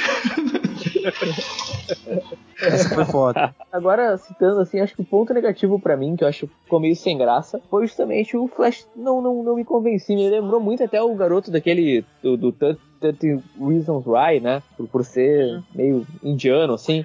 Mas não, não me convenceu muito, sabe? Ele é o garoto chato da escola. Eu, eu sei lá, eu, nos, nos dias de hoje fica meio. Eu não consigo aguentar, aceitar assim, sabe? Muito bem. Talvez por ser professor, é, não é muito Professor, não, vice-diretor, cara, por favor, vamos, vamos, vamos Não, é, é lógico que eu não queria um Flash Thompson lá antigo, né? Aquele, o antigão lá, o cara grandão e chato, né? Mas sei lá, eu achei meio desnecessário esse cara fazendo bullying com o Peter. Porque, de novo, o Peter é o, é o guri bonitinho, é o guri que, que, é- que as gurias gostam. Fica tão estranho ele, ele sofrendo bullying, sabe? Sei lá. Não, mas não, Peter não é o, o, o, o garoto que as gurias gostam. ah, mas ele momento- pegou a guria que ele E, queria. e nem aquele Flash também, né? Aquele Flash eu não achei que ele era que as meninas gostam. Também não. Existe uma. Você, vocês estudaram, galera. Vocês sabem que nem sempre o cara mais bonito é o cara mais atraente pras garotas, cara. Você tem que lembrar isso sempre. É, e também a gente tá, assim, a gente é de outra geração, cara. A gente é de outra geração. A geração, o problema é que, tipo assim, a, a geração atual, o cara que é o Jock, que é o, é o personagem do Flash clássico, ele é o Jock, Isso. ele é o atleta. Isso aí, cara, não, não tem mais aquele, ah, o atletazão, que tal, que as garotas ficam em cima. Isso aí não tem mais nessa geração, entendeu? É um outro É o cara da piada, é o cara da brincadeirinha. Hoje em dia, cara, da- até o cara nerd, às vezes é o cara que as meninas gostam na escola, assim, de adolescente e tudo mais. Então não tem mais esse estereótipo de tipo, não, o cara que joga bola, que é o bonitinho, que tem o queixo quadrado, que é. Não. Felizmente, a gente tá vivendo um outro tipo de realidade agora. Então todo mundo tem chance. Então eu acho que o filme é muito feliz nisso. Ele não tem esse pensamento retrógrado de tipo, não, o cara tem que ser um quarterback de futebol americano, louro, de olho azul, queixo quadrado e as meninas tudo em cima dele. Cara, isso é ótimo que esse Flash seja assim. Porque ele reflete uma realidade mesmo. Porque tá, isso aí é surreal. Isso é uma coisa da, da minha época. De tipo, ah, o galanzinho que jogava bola era o que, que pegava geral e eu era um nerdão bosta que ficava lá rejeitado. Entendeu? Isso, isso é da minha época também, Igor. Não, não, não se deixe tão velho assim. Então, mas aí, isso aí é bom, cara. É bom que, que o mundo tá assim atualmente. Eu acho ótimo. E eu acho ótimo que o, O filme é não, assim. o Load não vai falar porque ele era o cara da, todo mundo gostava. É, não, eu, é o contrário. Não, eu fazia bullying com as crianças, então eu não tinha esse lado de ser a pessoa que, tipo, sabe, que não é descoladinha, porque, tipo, eu era descoladinho porque eu andava de skate, cara, eu fazia bullying, então eu era, eu era de aquele presidente da sala, sabe? Tipo, pra mim, whatever, isso daí, eu não sei como que é ser assim. Desculpa, galera, e olha que eu nem sou bonitinho. Claro que é, assim, bonitaço. Eu só, eu só fiquei bonito agora, depois dos 34 anos. Se a barba você escondeu metade do rosto, né, Igor? Exatamente. exa- Olha Não, mas eu, mas eu, eu tenho barba desde os 16, cara. É, vamos. Tá, mas eu, o meu ponto negativo, cara, é que a estrutura do filme tá toda no trailer. Não, não tem o que Você tirar. Eu acho que a estrutura do filme tá toda no trailer, cara. Eles mostram assim, ó, cenas rápidas, aí piadas com o Homem de Ferro, corta a piada, mostra ele fazendo coisas, ah, salvando pessoas, aí mostra a cena do, do navio, aí logo depois da cena do navio mostra ele tira o, o Peter, o Homem de Ferro tirando a roupa dele, e depois mostra ele com aquela roupa pequena, com aquela roupa, aquele uniforme, uni- uniforme de 1,99, ele lutando contra o Abutre, depois é isso aí. É, ali, cara, ali tu já sabe o que, que é o filme. Tanto que o Igor chegou pra mim e disse, cara, vai acontecer isso, isso e isso no filme, isso, isso, isso. Ele vai ganhar o uniforme, vai pegar o uniforme velho e vai vencer o Abutre com aquele uniforme. Aí eu. Ah, cara, eu não acredito que vai ser isso só. Vai ter um monte de Homem de Ferro, tenho certeza disso. Não, não vai. Vai ser isso, isso, isso, o filme. Cara, foi aquilo. Cara, o Se- Igor cantou a você- bola do- seis meses antes do filme sair. É, e tipo assim, eu cantei a bola, que tipo, se você é retardado que nem eu e fica vendo. E se você diminuir a velocidade do trailer no YouTube e ficar vendo frame a frame pra pegar easter egg, você vê que o Abutre, no trailer já mostra que o Abutre vai saber a identidade do Peter.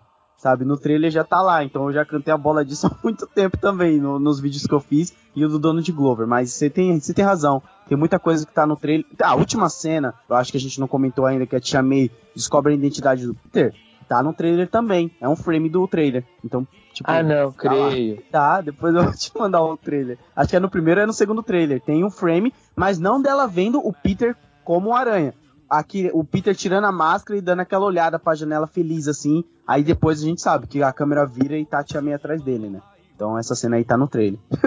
E, tipo, você não sabe que a Tia May tá ali, né? Mas depois que você vê o filme, você fala, ah, aquela cena do trailer era isso daí. É bizarro. Não, mas, mas essa aí até acho que é perdoável. Essa é uma cena que tu, tu tem que ver o filme pra se dar conta do que, que ela é. Aí eu acho que até o Isso. trailer funciona, porque a ideia é justamente passar uma cena que tu não vai conseguir, né? Mas, mas, o, o- mas o que eu acho bacana, assim, que pelo menos o filme, cara, ele é tão divertido, tem tanta piada, porque são, são tantas piadas que não daria tempo deles colocarem no trailer, sabe? Sim. Foi o que eu falei na minha resenha. Tipo assim, o filme tá todo nos trailers. Tu, tu, tu sabe a estrutura do filme todo dos trailers. Tu não tem grandes viradas de roteiro no, no filme. Tu não vai ver nada além daquela cena. Que, se tu não prestou atenção, que nem o, o Load que viu que o, que o Abutre já sabia. Que ele vai buscar a Liz em casa pro baile. E ele abre a porta e tu vê o Michael Keaton que tu fica.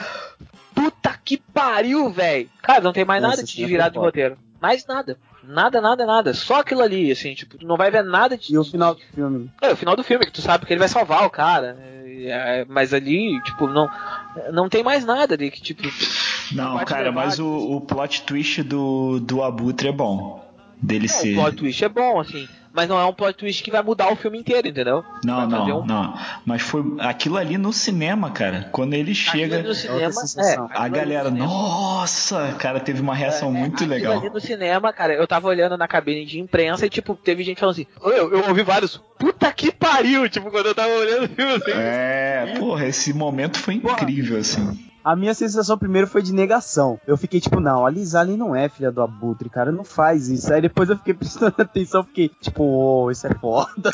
Pô, funcionou demais, assim. Isso aí só reforçou, só reforçou a motivação do Abutre, cara. Você deu uma família pra ele, você deu uma personagem foda pra ele como filha. Porra, demais, assim. É, Eu achei eu fiquei pensando, assim, tipo, quem liga pra Liz Allen, tá ligado? Quem liga pra Liz Allen dos quadrinhos se é ou não filha do Abutre? No filme ficou foda, cara. Exato, exatamente. Ela, ela, ela, ela estabeleceu uma motivação muito forte pra ele. Era, era pra ser coisas ruins, a gente voltou a É. falar de coisas É. foda. A gente tem que É. prestar atenção. Ponto negativo aí, ô Vini. Cara, tu me deixa aqui. Tu me quebra. Flash, Flash, não consigo. Ah, o Flash, esse filme é Flash. muito bom. Tu quer que eu pegue mais pontos negativos? Que Decenal tá safado. Olha isso, botando pressão no Marvete.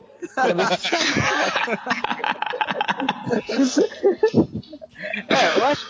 O pessoal vai dizer, ah, não tá lá a essência. Cara, a essência tá lá. Ah, ele não é altruísta. Ele é altruísta sim. Ah, não sei o que. Cara, ele é, cara. Eu, cara, e é o Marvete falando do filme do Homem-Aranha. O Decenalto falando do filme do Homem-Aranha, cara. Entendeu? Tipo, eu, eu sou muito fã do Homem-Aranha e, e- e eu sou muito fã do Homem-Aranha Ultimate, principalmente do Ultimate. Eu acho que, pra mim, assim, o personagem melhorou 300 vezes mais depois que eu li a origem do Ultimate, toda a história do Ultimate e, e o fator Miles, e o fator Miles, como ele consegue abraçar o manto e se transformar num personagem inspirado por, pelo Homem-Aranha, que, que era um garoto que, que fazia muita coisa foda, assim. Então, isso, isso para mim, eu já deixei isso no Comic Pod anterior, que a gente falou sobre isso. eh, eu já falei um monte de como eu gosto do Miles e como eu gosto do Peter do no universo Ultimate. E eu gosto do Peter do, do meio meia também, mas eh, Eu acho que quanto o universo Ultimate é melhor com os personagens de apoio, assim, tipo, os personagens de apoio melhoram 300% a história do, do, do Peter. O, o, o Bendis entende isso e, o- e o John Waltz, que é o diretor do filme, percebeu a mesma coisa. Tipo, cara, o universo Ultimate, ele melhorou, tipo, 300% os personagens, assim. Ah, não tem a Oscorp misturada na coisa. Cara, foi uma, foi uma sacada boa, cara. Mas vai acontecer num próximo filme, de repente, sabe? Tipo, mesmo que a origem dele seja só dita assim, ah, foi uma aranha que me picou e eu ganhei poder. Que é o que é exatamente o que ele fala pro, pro Ned, né? Ah, uma aranha me picou e eu ganhei uns poderes aí. ah, mas ela te picou como? Não sei. Não, ela me picou e morreu. So- sobre essas reclamações, assim, até. Agora eu vou citar um ponto que era pra ter sido negativo e não foi negativo. Olha que bosta de ideia fazer um filme do Homem-Aranha com o foco no Abutre. Velho, o Abutre é o pior vilão da história, do- um dos piores da história do Homem-Aranha, cara. Ele é um idoso que veste uma roupa com uma pelugem verde coladinha. Cara, é, é terrível. Assim, é terrível. O poder dele é voar, sabe? Então, e aí os caras conseguiram fazer um filme que funciona, que o Abutre é o melhor vilão da Marvel. Talvez, sei lá, o segundo maior. Enfim, é um, é um puta vilão bacana. É. E aí os caras ficam reclamando. Cara, o Abutre nunca foi tão amedrontador quanto dessa vez. Eu posso falar meu ponto negativo? Pode. Eu tenho Pode, tipo, pode falar o tudo que me tu quiser aqui, incomodou. cara. Não, o que me incomodou assim, primeiro, eu não senti empatia pela tia May porque o Peter não chama ela de tia. É algo bem bobo, mas tipo, me deu incomodada porque eu não vi ele falando tia May, eu vi ele chamando ele de May. Eu penso assim, pô, quando eu tenho uma tia, eu não chamo ela pelo nome, eu chamo de tia, porque tipo, é uma família, é um afeto. Então, é coisa idiota, mas me incomodou. É, Assim, mas que olha só, sobre isso aí da May, isso em vários quadrinhos ele chama ela de May, sim, e não de tia. Às vezes Sim, chama de mas tia. você tem a imagem da tia May. É, é, sabe? Você tem a tia, tia. Então isso ficou na minha cabeça, sabe? sim. Também teve outras coisas assim que eu fiquei tipo, porra, mano, eu não tô sentindo que ela criou ele, sabe? Tipo, falta algo assim pra me demonstrar que ela tem esse lance, sabe? Por isso que eu acho que, tipo, vai vir uma versão do diretor, se Deus quiser, com coisas foda. Mas outra coisa, a cena épica, sabe? Tipo, que nem Homem-Aranha 2 teve. Outro exemplo, você vê Old Boy, você lembra da cena do corredor, sabe? Você fala o nome do filme, já te vê uma cena foda na cabeça daquele filme que você tanto gosta. Então, pra mim, faltou isso. Se falar Homem-Aranha Homecoming, eu vou lembrar de piada, eu vou lembrar desse plot twist do Abutre. Eu não vou lembrar de uma cena do Aranha fazendo algo que eu curti pra caralho, assim, que eu pirei.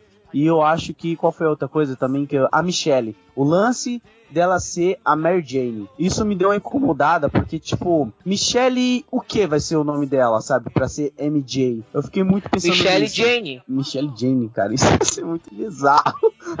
Mas é que o Peter teve uma Mary, teve uma Mary Jane, ó. Ele teve uma Michelle que ele namorou nos quadrinhos, eu não lembro que fase que foi, mas ele teve uma mina que se chamava Michelle. E eu tava botando fé que ia ser essa mina. Só que quando ela fala que o pessoal chama ela de MJ, eu falei, hum, essa aí então vai ser a Mary Jane desse universo. Eu aceito, só que, tipo, porra, ela não sabe qual vai ser o sobrenome. É. Eu fico Ah, mas isso não é importante agora, né, cara? Nesse, nesse, nesse filme Não não é é. importante. É um, é um, é um ganchinho que fica ali, né, cara? Você vê como esse filme é bom. Os pontos que você reclama são pontos inúteis, sabe? Tipo, Não, Coisa eu, eu pessoal- não, não, não, eu, eu não acho a a Tia May um ponto inútil, tá? Porque pra mim ela é um dos pilares do, do, do personagem, assim, tipo, o, o Homem-Aranha sempre se preocupou muito com ela. A gente tem aquele momento que ele diz, ah, se a minha tia descobrir vai dar um problemão, não sei o que, eu não posso deixar ela passar isso de novo. Ponto. Depois ela é a tia gostosona que recebe piadas, tipo, ele leva ela pra, leva ele pra jantar, aí ele não quer conversar com ela, ela ganha um arroz, ele faz uma piada com ela que ela tava fazendo com ele, assim. Ela não é a, a, a, a tia que, tipo assim, ah, ele teve um problema, e ela chega e, tipo assim, tipo, ela tá puta da cara xingando ele, e ela olha pra ele assim, ele, ah, perdi o emprego. Aí ela pega e para de xingar ele e vai consolar ele, tipo, o ficou o dia inteiro na rua, cara, aconteceu um monte de merda. De vez ela pegar e sentar o sarrafo nele, ela, ai, perdi o emprego. Ela, Ah, não, vou vir aqui. Não, cuidado, ai, tadinho do meu menininho. eu só espero que não, depois no futuro não venham que nem na fase lá do clone, que era uma atriz que tava se fazendo de tia meio o tempo todo e o Peter não percebeu. Ah, não. Sabe? Não, mas é, é aí, que, aí que ficou faltando pra mim. Tipo, faltou a tia. Tipo, a tia May ah, sempre foi aquela tia May que chegava e dava o esporro do caralho. Mesmo que ele tivesse feito todas as merdas do mundo, ela dava o esporro, ele tentava explicar ela, meu, vai pro teu quarto e pensa no que tu tá fazendo. E ele ia e, tipo, ele entendia que ele tinha feito merda, entendeu? Ele, ele Hum. entendia isso. isso. Isso eu achei que faltou. Tipo, faltou a tia May ser mais incisiva no que, que ela tava querendo ensinar pra ele, assim, sabe? Ela, é- ela é meio pulso leve, assim, meio, meio. Que nesse caso, né, eles colocaram o Stark como esse cara. É, é, pô, mais ou menos Eles isso. tentaram fazer uma coisa diferente, né? E assim, eu concordo que eu também achei estranho, assim, de início, ver uma, uma menina diferente pro Peter, né? Não, não ser a Gwen Stacy ou a Mary Jane. Mas eu acho que passa por aquilo de novo do fato de ser a terceira encarnação do personagem, né? Então vamos fazer uma. Pra, pra galera não associar ele com, com os outros, né? Um interesse amoroso diferente. E o legal é que se você for ver, tipo, eu não sei, pra mim são easter eggs, né? A Beth Brand, ela é jornalista da escola lá, ela aparece na TVzinha. E a Beth Brand, ela foi a segunda namorada do Peter, se eu não tô enganado. Primeiro namoradinha dele na, nos quadrinhos foi a Alice, se eu não me engano, depois foi a Beth Brand quando ele começou a trabalhar no Clarim Diário, que ela era até um pouco mais velha que ele e tal. Depois veio a Gwen, Mary Jane e por aí vai. Se você for ver, ele não vai ter mais uma relação com a Liz no universo dos filmes porque ela se mudou, beleza? A gente não sabe quando ela vai voltar. Nisso, ele pode começar a namorar tanto a Michelle como a Beth Brand, que é a apresentadorinha do jornal, sabe? Tem uma ordem ali de namoradas que eles podem estar construindo ali pra você ver ele tendo relacionamentos bacanas, sabe? No futuro, assim. Porque a Liz não vai estar no próximo filme. Isso é o que eu creio, sabe? Porque, pô, o pai da mina tá preso, vai ficar um bom tempo aí na cadeia, provavelmente, sabe? Isso eu acho legal. As outras minas dele tá envolvida ali no meio, sabe? No filme de cenário. Isso eu achei legal. O, o- o que mais tem nesse filme é easter egg, né? Sim. É, é, E pra olha quem gosta da parada, pra quem gosta de ovo de Páscoa, cara, vai sair com a cesta cheia. Pô, pra quem ficou vendo as fotos que vazava do set de gravação e ficava juntando numa pastinha no computador pra ficar olhando e, pô, isso aqui vai ser foda. Você vai, você vai se esbaldar, mano. Pô, mano, por isso que tem que sair um DVD logo de extras disso, cara. Eu tô louco pra ver. Eu tô louco. Spider-Man. Spider-Man.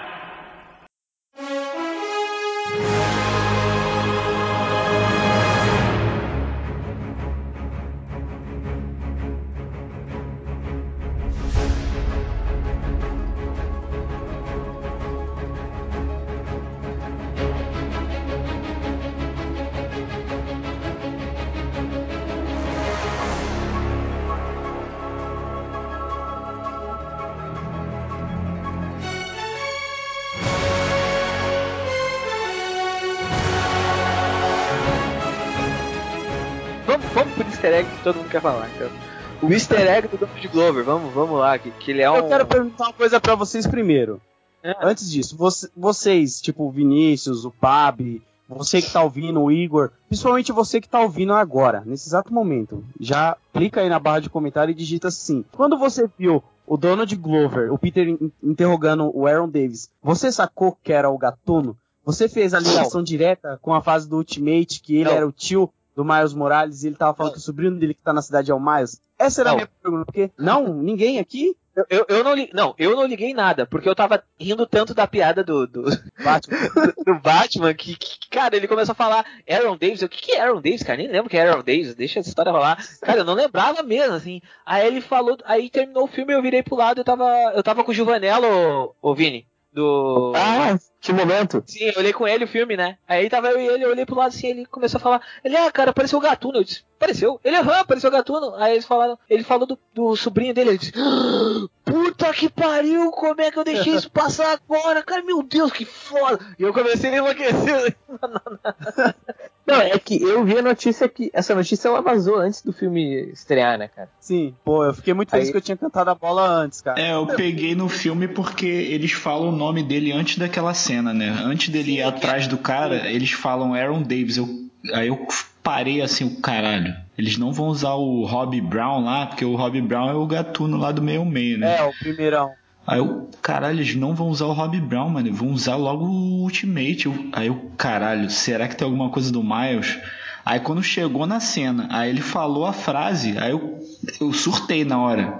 Quando ele falou, meu, meu sobrinho mora nessa vizinhança. Eu, ai meu Deus do céu. Os americaninhos do teu lado não falaram nada? Nada, que nem não sabia, pô. As crianças não sabem, pô. Ah, vai, Isso vai que um fazer. americaninho focando pelo, pelo, pelo Essa, Miles. essa frase do, do sobrinho passou, é, é muito pra, pra gente, assim, cara. É muito, passou muito É, isso, despercebido. Muito assim. easter egg que é pra galera que realmente leu a fase do Ultimate E, tipo, como eu acompanho o trabalho do Donald Glover, cara, ele, o Igor, pelo jeito, já acompanha. Ele é um cara que ele, fa, ele escreve série, a série, ele tem a série dele Atlanta, ele trabalhou em Community, ele é rapper, o cara é diretor, ele tá fazendo coisa pro Star Wars agora. E tá fazendo. a- ele vai fazer uma série do Deadpool animada, uma animação, se eu não me engano. E tem umas paradas também da nova animação de 2018 que vai sair do Miles Morales. Mano, esse cara, ele tá 100% nas coisas do Miles Morales, sabe? Então, era óbvio que ia ter algo do Miles relacionado a ele. no Ele é dublador do Miles, né? isso, Isso. na versão Ultimate da animação. Então, esse cara, ele tá muito em ascensão, sabe? Você tem que acompanhar o trampo dele, porque ele é foda, cara. É só o que eu posso dizer. E, tipo, esse easter egg, quando eu assisti na cabine de imprensa lá, dia 30, tipo, poucas pessoas se ligou, tá ligado? Eu saí da cabine e as pessoas ficou falando, ah, aquela parte do Batman lá era legal e tal, mas quem era aquele cara que ele entrevistou? Ah, eu vi ele em Community. Os caras não ligavam ele ao Miles Morales. Eu tive que explicar isso pra mó galera, assim, de amigos, sabe? que era o Miles. E não sei se é porque eles não leram ou porque realmente é um easter egg pra gente que é realmente muito leitor assim do personagem ou acompanha os trabalhos do Donald Glover.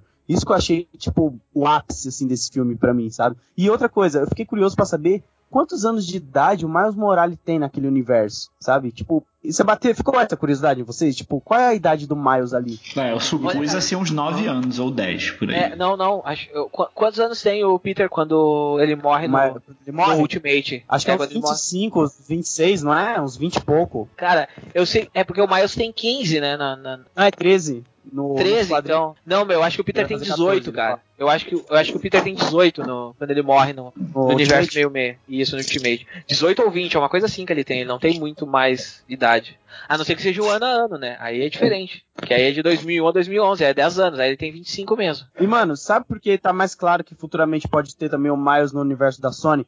A Sony, ela tá fazendo esse universo com que vai ter o Venom, vai ter a Gata Negra, a Silver Sable lá. E, tipo, nesse jogo que vai sair recentemente do Homem-Aranha pra PlayStation 4, na, não sei se vocês viram o trailer do jogo e tudo mais, a última cena do trailer é o Miles também. Então, a Sony tá de qualquer jeito, cara, empurrando Miles Morales na galera, tá ligado? Não empurrando, mas tá apresentando mais. Vai sair um filme ano que vem, animação do Miles Morales. Vai ter ele no jogo do PlayStation 4 da Sony, que é exclusivo, com Miles Morales. Ele apareceu de easter egg nesse filme. Eu acho que não é de graça, sabe? Eu acho que futuramente a gente pode ter um Miles Morales no universo dos cinemas, assim, sabe? Eu acho que seria foda. Ainda mais seria foda se a Sony fizesse um acordo com a Marvel, deixasse o Peter com a Marvel e, sabe, o Miles junto ali, existindo um universo entre os dois ali. Sei lá, eu já tô viajando muito. Eu fico muito alegre quando eu falo de Miles Morales. Mas é isso aí, cara. Fala aí, Vini, você falou pouco, fala aí, cara.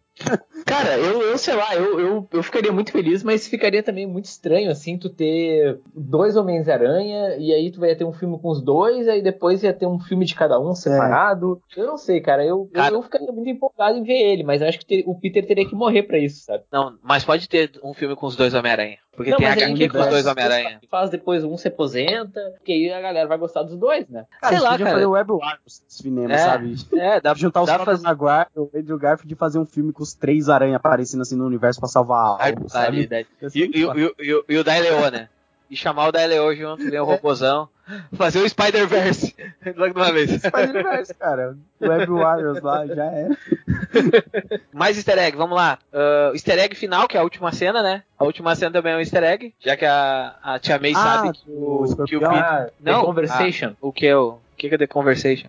É o nome da. Não é o nome da história onde a. a Ah, tia eu não May lembro. descobre a- Ah, eu não lembro, não lembro, mas é, esse, isso é um easter egg também, que no caso a, a Tia May do Universo Ultimate sabe que o, que o Peter é o Homem-Aranha, né? Que Sim, certamente naquele de volta ao lar também contra o Morlon, ela também sabe, né? Ela descobre lá que o Uhum. Peter é o aranha. É, eu acho, eu acho que essa cena tem mais a ver com o De Volta ao Lar do, que, do, do Morlon, né? Que ela descobre mesmo. O bagulho do Lego, né? Que o, Do que o Lu tinha falado antes do, do gang, né? Até da, da Estrela da Morte que, que, que aparece.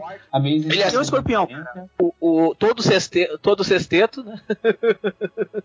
Ah, ó, aparece, ó quantos vilões. Aparece o Consertador, aparece os dois Shocker, né? Só que um morre, um choque clássico e o que assume depois que o outro morre. Aparece o Escorpião no final e o Abutre. Já temos quatro, né? Porque um tá morto. Uhum. Então, tipo, porra, o escorpião provavelmente ele vai ser o vilão ponta do segundo filme, né? Quando ele sair da cadeia, ele fugir, sei lá o que ele vai fazer. Mas ele é foda, o escorpião. É, já Ainda tem, já a tem motivação estabelecida pro escorpião, inclusive. Não precisa nem, nem fazer nada. Ele já quer sair, já quer fuder o Homem-Aranha. Acabou. Eu acho que ainda eles não vão mexer no Oscorp. Se eles forem mexer no Oscorp, talvez seja nesse segundo filme aí, talvez o pessoal, tipo, ele, o, o Norman dando alguma coisa pra, pra essa galera aí que, que tá atrás do Homem-Aranha pra derrubar ele da cidade, né? Cara, os vídeos do Capitão América da escola, mané. Cara, aquele, isso é engraçado demais, cara. Demais, demais, demais, assim. Eu achei a cena pós-crédito com o Capitão América muito chata, cara. Eu não gostei, cara. Não Eu gostou, sei que é cara? uma piada, mas eu fiquei muito até o final, cara. Porra, mano, eu achei muito ruim. Eu me mijei de rir, cara, porque ele pensa assim, cara, toda vez que fica aqui não é nada. Aí o cara, aí literalmente não foi nada, cara. Ele disse, cara, vocês têm que ter paciência, porque nem tudo acontece como vocês querem, não sei o que, papapá, obrigado. É, muito Cara, bom, muito bom. Eu acho que essa podia ser a primeira cena, eu acho. Ele fala que o. Sabe qual é o soldado, o recruta mais importante numa guerra? O Paciência. Aquele uniforme bosta, né, cara? É, o uniforme da. é o- ele usa o uniforme dos Vingadores em alguns vídeos. Isso. Ah, é muito bom, muito bom. É- Essa, eu, eu gostei muito dessa cena.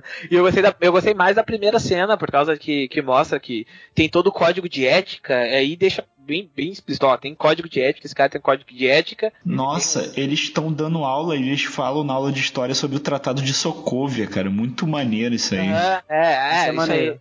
Eles fazem referência à Guerra Civil na hora que passa o vídeo do Capitão América na, na, na aula de, de ginástica e o cara fala: Ah, ele provavelmente é um criminoso de guerra agora, mas tudo bem, a gente tem que passar o vídeo.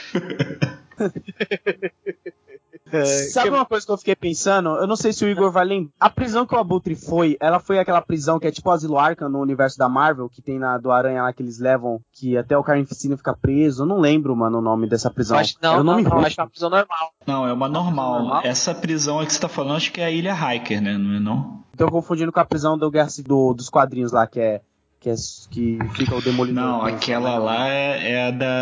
É a que fica na zona negativa do. do- É, eu achei que era essa ilha Harker que o Abutre tinha ido, porque aí podia falar que o Oscorp tava fazendo meio que algumas experiências ali com aqueles, sabe, presidiários, mas eu acho que aí já é muita viagem já também.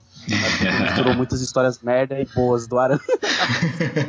Bom, é isso só? Vai falar do easter egg do TC, esse é meu destino, não? Não, acho que já falamos, já. O Vini não falou? O Vini falou. Fala aí, Vini, você. O easter egg que eu comentei antes é do Spider-Man, acho que, acho que é Amazing Spider-Man 40, né? Ou 40 e poucos, que é a questão lá dele tá levantando a- a- os destroços. Que, é- que é a capa, né? Tem a capa que é a também, capa, que ele tá... que- e, e também é o uniforme da Guerra Civil. Eu não, eu não sou muito especialista em Homem-Aranha, né? Mas o, foi isso aí que eu, que eu consegui, né? é, essa história mas um- esse é o meu destino lá, né? Que a Tia May tá doente e tal. Aí ele levanta os escombros. Esse é legal também, eu vi. Ah, mas um lance até que a gente não comentou. Desculpa, até fugindo um pouco dos easter eggs, mas na, na cena, por exemplo, onde aparece o, uniforme do Homem-Aranha da Guerra Civil, eu achei interessante que apareceu o Tony Stark pedindo a Pepper A Pe- a Potts Pepper. em casamento. Então, olha que engraçado, parece que a Marvel tá desenvolvendo o universo do Tony Stark nos outros filmes, né? Isso eu achei bem, bem curioso, assim, porque tu pensa que, a, vamos dizer assim, a carreira dele ali acabou, né? Não tem mais filmes solos. Não, não, é que, na, é que na verdade, cara, ali, aqui- aquilo ali foi tipo assim, cara, a gente tem que amarrar uma parada que rolou lá em 2008 e dá pra amarrar agora, entendeu? Tanto que ele olha pro, pro coisa e diz assim, pro Rap e diz assim, Rap, você tem aquele anel? Aí ele, aham, desde 2008, ele pega e dá pra ele o anel, assim, entendeu? Isso foi muito bom, isso eu gostei, eu dei muita risada. Até parece que desde 2008 você tá com esse anel no bolso. muito bom. A gente pode comentar já ah, essas partes já do filme que quem tá no cast sabe que tem spoiler pra caramba, né? Então vamos comentar tudo bem comentadinho. Aquela parte que é o final ali, depois que ele ele vence o Abutre, prende o Abutre, aí tem toda a parada de eu tenho que ser algo além do meu uniforme, que o Tony Stark fala pra ele naquele momento, e aí tem toda a parada. E aí o Stark chama ele pra ir morar com a com os Vingadores, né? Se transformando num Vingador, e mostra aquela roupa da, do Guerra Civil, né? Que a gente não viu se ele vai usar ou não. Mas aparece lá com, ele com aquela roupa e, e aí o Stark quer fazer uma apresentação igual à apresentação do, do Guerra Civil mesmo, né? Dos quadrinhos. Dos quadrinhos, né? Que ele chega e tem uma coletiva de imprensa e diz, ó, o cara tá aqui comigo, essa roupa é a dele, e ele tira o coisa. E, ele, e eles cortam, ele corta no meio, né? O, Diz, não, eu acho que tu tá me testando, eu vou voltar pra onde eu tô e vou cuidar da. Vou ser um amigão da vizinhança, que é o que, que falam toda hora pra ele ser, né?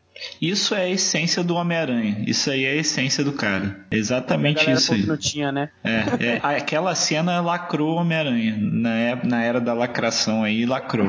É o cara olhando tudo aquilo ali, olhando uma, uma, uma armadura, na verdade, a melhor coisa que, que, que o cara pode oferecer pra ele, ele falou, não, eu, eu não quero isso aí não. Eu prefiro ficar na Eu, não- rua eu não me ali. vendo, né? Ele não é o Homem-Aranha do meio-meio que se vende por causa Aí, aí o Tony Stark manda aquela piada de Bruce, Bruce Springsteen que eu achei sensacional nessa hora. É, eu gostei, gostei, gostei. Tem uma vibe meio Bruce Springsteen isso aí. Sim, eu acho, que- eu acho que é uma citação do Bruce Springsteen. Muito boa essa cena. E assim, a frase do filme pra mim é a do Stark falando pra ele, apesar de todo mundo já tá de saco cheio do Stark falando, mas essa frase foi demais, é uma frase do trailer inclusive, dele falando se, se ele não é nada sem essa roupa, talvez ele não, não deveria estar usando ela, né? Então é, é muito boa essa frase. E ela, ela parece muito tirada dos quadrinhos. Porque ele mesmo fala, não, essa roupa aí eu não sou nada sem ela. Ele, ah, se você não é nada sem essa roupa, então talvez você não, não deve estar usando ela. Mas eu, eu não sei, assim, eu não sei se vocês concordam comigo. Tá, é uma baita frase, é claro, é uma, uma coisa. Mas não. A roupa, ela é usada no filme muito mais como uma piada do que uma coisa que é necessária pro Peter, sabe? Não ficou aquela coisa de tipo, ah, ele perdeu o uniforme, e agora? Eu não, eu não vi ele como tão dependente do uniforme ao ponto de. tipo, É, ah, mas assim, a gente viu assim, só que ele não. Isso que é o mais legal, entendeu? A gente já tava vendo que ele não precisava da roupa, só que ele mesmo só foi descobrir isso no final, entendeu? Isso que é, que é, que é o, o legal da roupa. Porque o público já tá vendo. Pô, essa roupa aí às vezes tá até atrapalhando mais do que ajudando ele. Atrapalhou várias vezes. Então ele não precisa da roupa realmente. Ele é o herói. Ele não precisa da roupa. Bah, Igor uh, filosófico. Igor é foda, né? Muita filosofia na cabeça desse moleque. É muito Schopenhauer. Ô, nós esquecemos um easter egg, mano. Um dos mais legais que teve. Fala Vocês aí. não vão lembrar? Pô, curtindo a vida doidado, cara. Ah, demais, é. E o cara ainda achou que todo mundo era burro e colocou na cena da TVzinha do churrasco do tiozinho lá. Ah, essa galera que tá assistindo não deve saber o que, que eu tô fazendo aqui. Deixa eu colocar aqui pra eles depois procurar esse filme pra assistir. Eu dei muita risada nessa Eu, cena. eu tava olhando o filme, aí apareceu essa cena. Aí eu, ah, essa é a cena do Ferris Bueller que todo mundo tava falando. Aí daqui um pouco, acabou o filme. Aí o Juvanela virou pra mim, ô Pablo, qual é aquela cena do Ferris Bueller? Eu disse, "Ah, a da TV. Ele, é aquela cena, eu, é, aquela lá. Ah, tá. Porque Pô, todo mundo tava... assistiu. por- Porque também todo mundo ficou esperando a cena do. Tipo, ele virando pra tela e falando alguma coisa pro, pro público, né? Quebrando a quarta parede. E não foi isso, né? Não, isso não é Dead- Deadpool, pô. Quando eu fui ver, eu já saquei, tipo, antes de chegar o negocinho da TV, eu já tava dando risada, tipo, ah, o cara não pegou a ceninha lá, né? Aí quando ele colocou, eu falei, ah, tá, é uma referenciazinha, sabe? Fiquei tipo, porra, mano, Ferris Bueller é foda esse filme. É que nem tem uma cena mencionando De Volta pro Futuro, assim, sabe? Você, você vai sacar que é De Volta pro Futuro a parada. É muito bom, mano. Eu gosto dessas paradas quando os caras fazem de algo que todo mundo conhece, assim, sabe? Todo mundo pega e ri no mesmo jeito. A sala lá, todo mundo ficou dando muita risada dessa cena, mano. Quando fizeram com Star Wars no Guerra Civil foi demais, pô. É, mano. Eu ri demais, é. cara. Eu ri muito também. Então, piada que cada um mais curtiu, assim, do filme, pra, rapidinho, pra gente começar a se encaminhar pro fim. Cara, é, assim, eu acho que a, a- a mais cômica, assim, é, todas, todas as cenas relacionadas ao Peter sendo um herói fracassado eram muito boas, cara. Assim, em níveis, por exemplo, tipo, quando ele tá salvando os caras no barco e puxando, um cara grita assim, Go Spider-Man! Aí, tipo, não rola, né? Aí apareceu o Homem de Ferro, o cara, Iron Man! O cara grita, tipo, cara, é muito bom. Deixa eu ver, a minha cena que eu mais curti, cara. Eu acho que foi a cena que ele tá ajudando a galera na vizinhança, sabe? Ah, o cara da bicicleta, o cara que toca o alarme do carro e o cara é dono do carro. Tipo, o cara pedindo. bom. É, o cara pedindo pra ele dar um mortal. Tipo, ah, você é o Homem-Aranha? Sou? Dá um mortal aí então. Aí ele dá. Isso aí, Homem-Aranha. Sabe? Tipo, mano, isso é muito bom. Eu achei muito boa essa piada. Cara, pra mim tem três cenas que eu ri horrores. A- além do negócio do pornô lá, mas é porque eu ri porque do, por causa do molequinho que tá do meu lado. A primeira foi o Flash, não adianta ser o cara mais rápido se você não tá certo. Aí eu mandei um chupa descer alto no cinema dessa hora. A segunda foi o Homem-Aranha naquele bairrozinho lá, naqueles suburbs lá, na hora da festa, e ele não tem prédio pra jogar a teia, e ele tem que ir Ah, tá correndo. bom. Cara, muito. Eu sempre imaginei aquilo. Eu falei, cara, vai ter algum lugar que o Homem-Aranha não vai ter, não vai ter onde jogar a teia. Ele vai ter que andar alguma hora. E aquilo ali aconteceu, foi demais. E a cena dele dirigindo o carro também, cara. Pô, o Homem-Aranha dirigindo um carro, cara, e batendo e tudo. Eu achei muito hilário, assim. Porque você Parecia vê. com o bug-aranha, né? É, você vê assim, normalmente o Homem-Aranha é sério, né? Tipo, ah, vamos impedir o vilão. Aí sai jogando teia, o caralho, não sei o que. Não, ele pegou o carro, roubou o carro do pai do Flash e saiu andando. Isso é muito divertido, assim, achei demais. Cara, não, e também a interação dele com o uniforme era muito bom. Tipo, aquelas quando ele salva a galera no elevador e aí ele desce ao contrário, reproduzindo aquela cena clássica e, tipo, beija ela, beija ela. Aí ele, não! Não, o legal é que você olha a cara da Lisa, ela tá com o nariz escorrendo, né? Que ela tava chorando, ela tá tipo cheia de Ela tá toda catarrenta ali, é. descabelado. A piada preferida é aquela do. Que ele vai falar com o Donald Glover lá com, com, com aquela voz estranha. Essa não é sua voz, né? Você, você é um garoto, você não parece isso. eu acho legal. Essa cena do, do, do bug aranha ali, do carro do, do carro também eu acho muito engraçada. Deixa eu ver mais uma legal. Ah, aquela do xadrez, eu achei muito boa. O que vocês estão fazendo? Nada. E vocês? Estamos jogando xadrez. xadrez. Ah, mano, tem a do, a do rap, né? No banheiro com o japonesinho. Nossa, essa eu ri demais. Essa eu ri muito também, mano. O cara ficou muito tempo no banheiro, cara, esperando. Muito bom.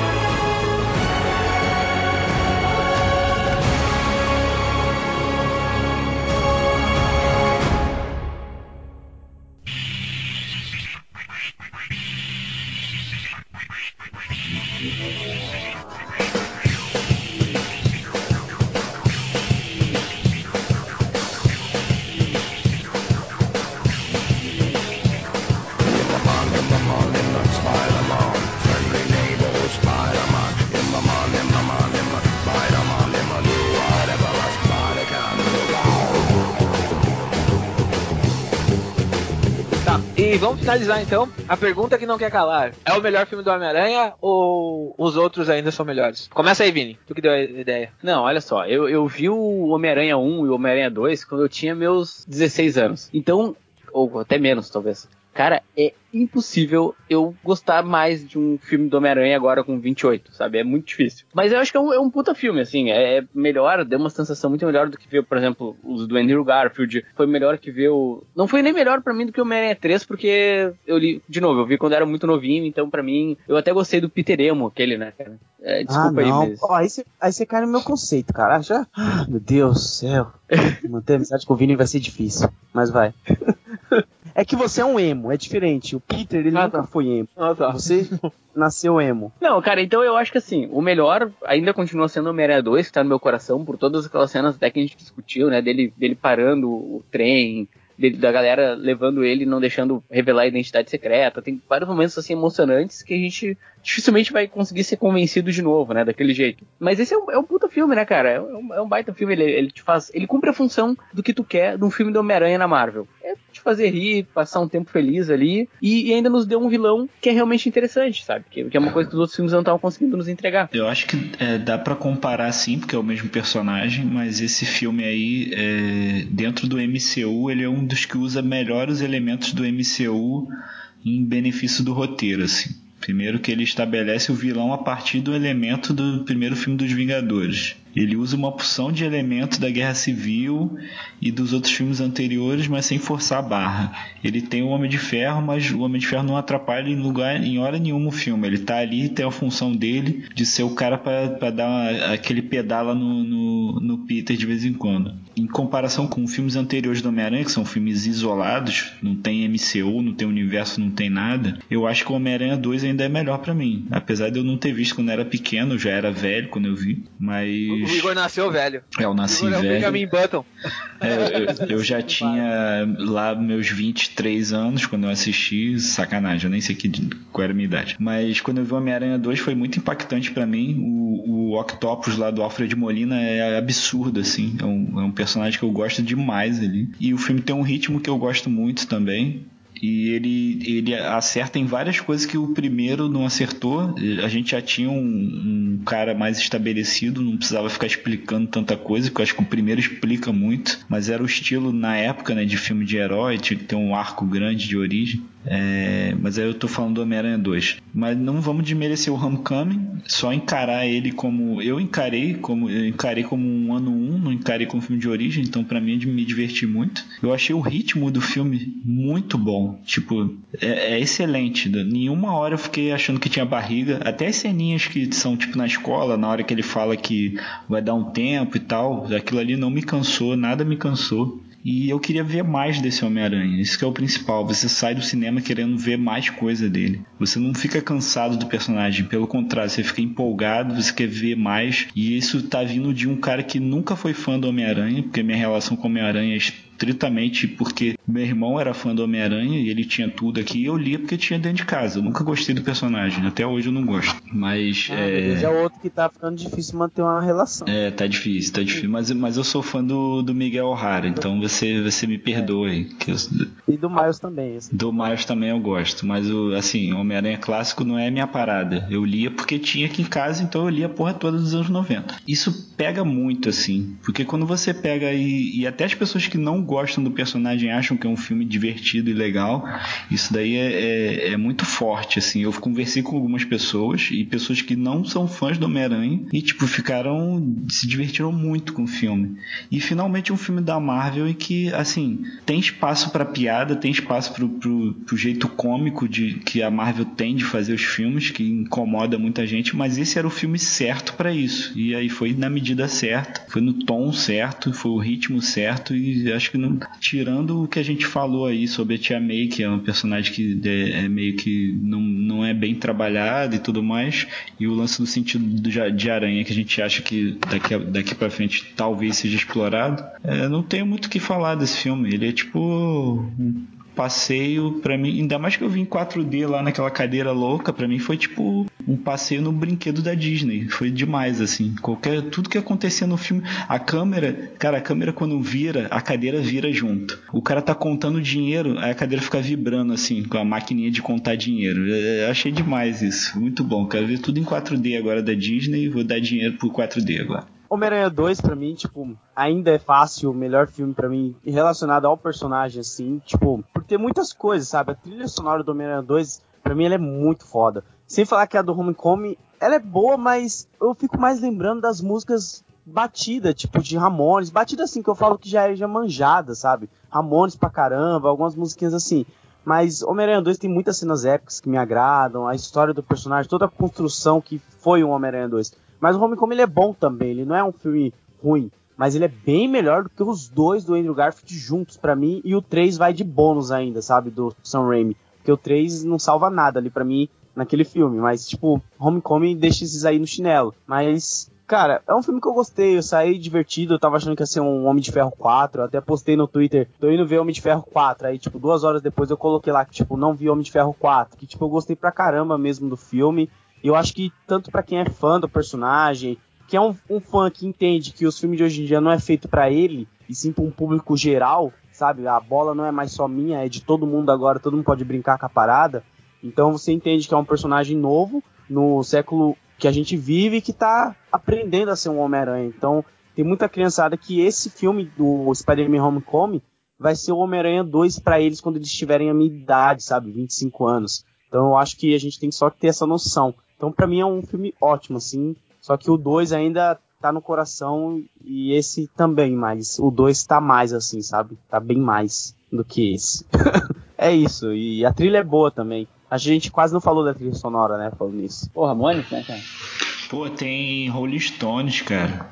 Posso falar antes da gente falar da trilha? Uh, rapidinho, eu achei o filme bem interessante, assim, eu gostei da, da pegada dele eu não acho melhor que o Homem-Aranha 2, não acho melhor que o Homem-Aranha 1 também, eu acho o Homem-Aranha 1 um filme bacana, o Homem-Aranha 2 pra mim tá ainda no, no meu top 5 melhores filmes de heróis de todos os tempos, mas o, o filme é um filme, eh, vamos dizer assim, ele é um filme coeso, ele é um filme que entrega o que ele se propõe, e eu acho que ele é um filme que deixa muito potencial pro próprio Homem-Aranha dentro do próprio universo do MCU, assim, um filme 2 certamente vai ser um filme que, eu e o Load até conversamos bastante isso, que vai ser um filme que vai ser bem mais focado no universo do Homem-Aranha em si do que ser focado no universo do MCU, sabe? No, no grande MCU. Ele vai ser mais um microverso ali dentro e aí vai ter os problemas dele, vai focar mais na Tia May e vai mostrar a Mary Jane, entendeu? Vai mostrar mais as. Vai ser mais fechado o núcleo do que esse núcleo que é tão aberto, que, que pensa em, em Homem de Ferro aparecendo toda hora e, e o Rap chamando ele para fazer alguma coisa. E esse cordão umbilical que ele tem muito com, com o Tony por causa que o Tony levou ele para esse mundo.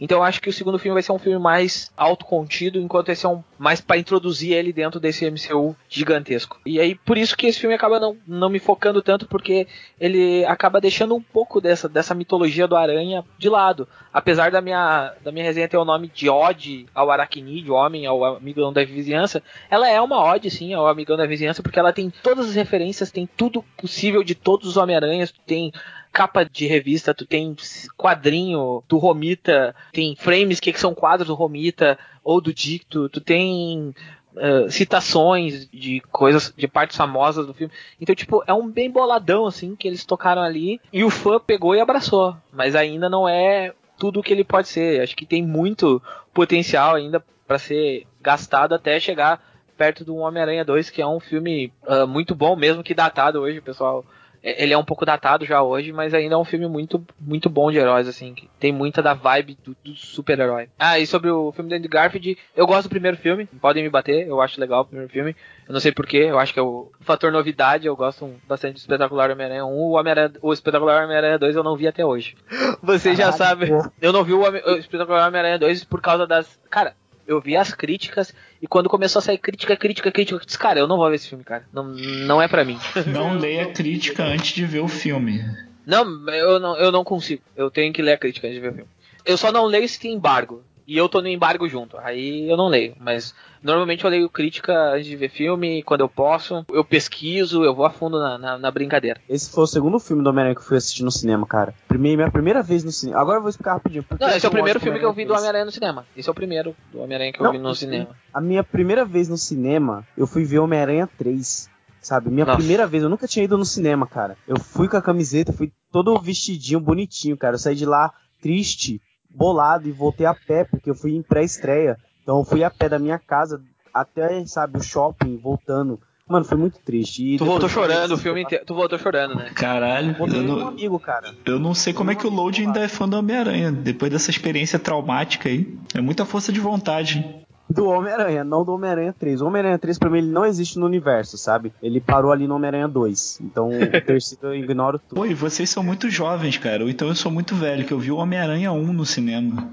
Eu vi, eu vi, eu vi umas três vezes. O um? Caraca. É. Aham, fui à escola, fui com os amigos. Era um Nossa, o tempo. um eu vi no SBT, cara. Quando eu vi eu passando no SBT, eu lembro que passava Não, eu vi, eu vi o 1 e o 2 em, em VHS. O 3 eu O vi em dois eu vi em DVD. DVD. O 3 eu vi em DVD e eu vi em DVD tipo 6 anos depois que saiu. É que na Me- real. mesmo problema eu do, do, do 2.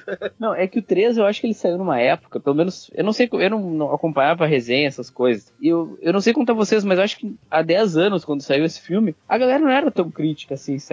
Era, era assim. Só que não É? tinha internet. A internet não era tão popular, cara, no Brasil. É aí que tá. Ela não era É. tão, tão, tão popular assim. Depois do boom do Orkut que a coisa, que a coisa mudou, cara. o Orkut fez bem e mal para a nossa internet. Mais alguma consideração aí? Você tem alguma consideração final sobre o filme ou vamos fechar? Já falou tanto. Eu gostei da trilha sonora, eu acho que é uma con- consideração importante. Eu achei o tema do Abutre muito legal, assim. Eu achei o uso do tema clássico do Homem-Aranha também foi legal, né? As partes que foram usadas. E a trilha tem umas coisas boas, assim, tem umas coisas legais. Cara, eu quase Tem, saí tipo- um roda punk quando tocou. Quando Pô. Um, dois, três, quatro. Meu, Pô, tem Flock of Seagulls, tem Ramones, tem English Beat, tem umas coisas legais assim na trilha sonora. Eu achei muito, muito bacana. E os temas que foram compostos lá pelo. Deixa eu ver, o Michael, sei lá o que, que é o cara que faz o. Ele fazia tema de Call of Duty. Esse, esse cara é muito bom. E ele fez negócio. Ele fez coisa pro Planeta dos Macacos e tudo mais. Ele fez um tema legal pro Abutre, cara. Depois vale a pena pegar o tema do Abutre especificamente e dar uma olhadinha, que é muito bom. Pô, esse cara, esse cara, o Michael Giacchino, que é o cara da trilha sonora, ele ganhou o Oscar pelo Up, pela trilha sonora do Up, né?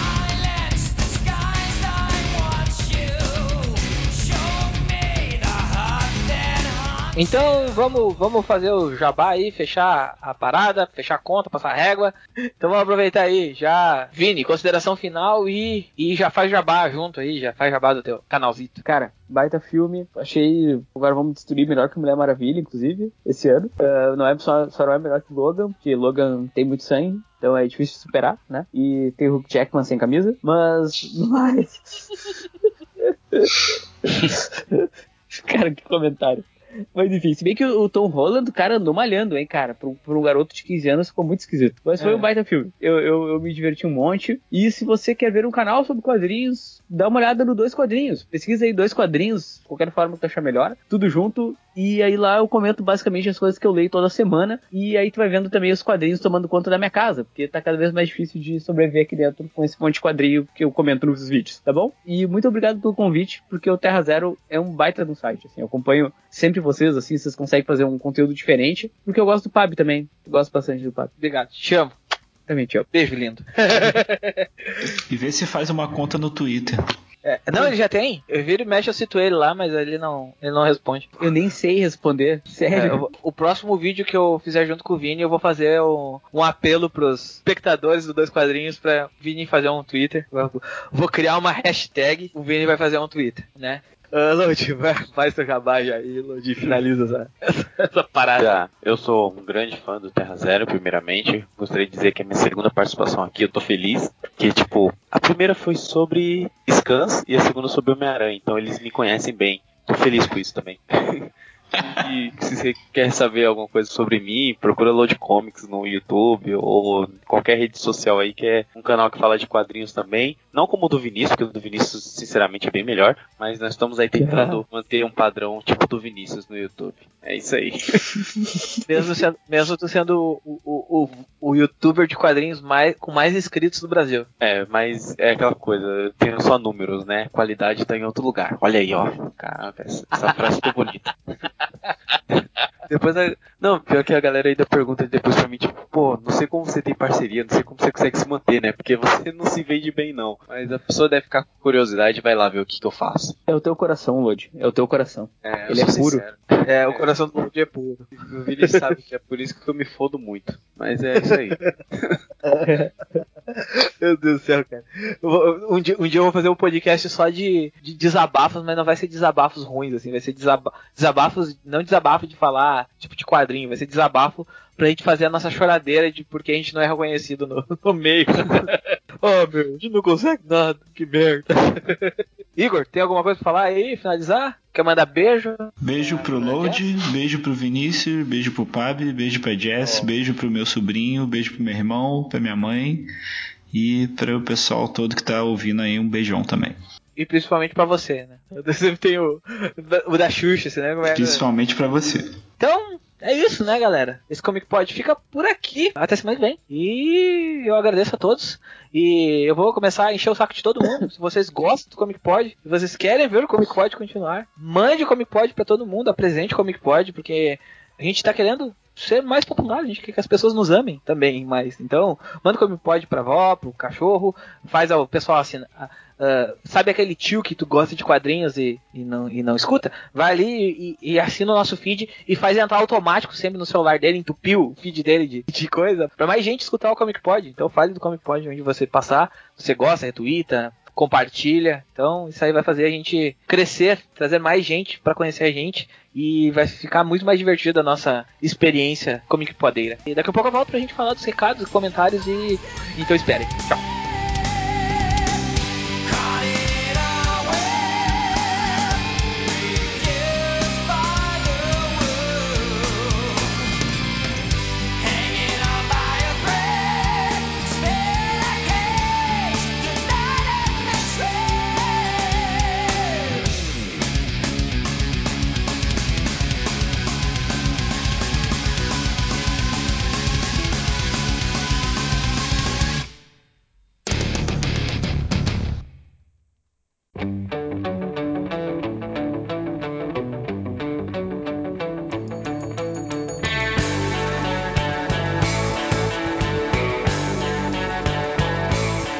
Então, pessoal, vamos direto pros recados aqui do último Comic Pod.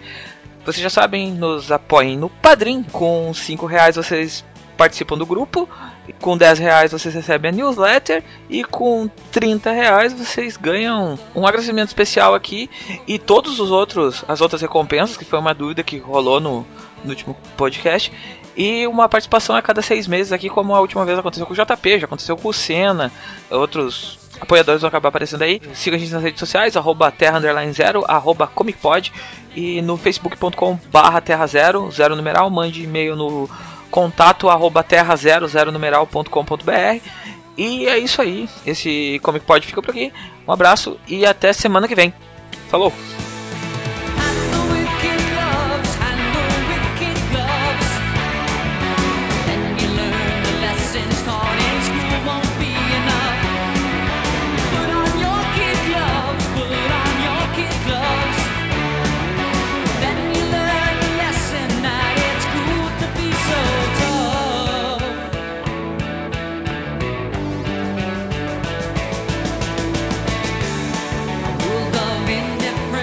E esse Comic Pod só acontece graças aos padrinhos do Terra Zero e em especial esse agradecimento é para os apoiadores de 30 reais do nosso padrinho, que são o Gabriel Calbi, a senhora Morcelli, o Igor Tavares, o Juliano Souza, o João Paulo Rank de Faria, o Saldanha, o Senna, o Sami Newton Amorim e o Viking Cuiabano. Muito obrigado a todos vocês e a todos os nossos padrinhos.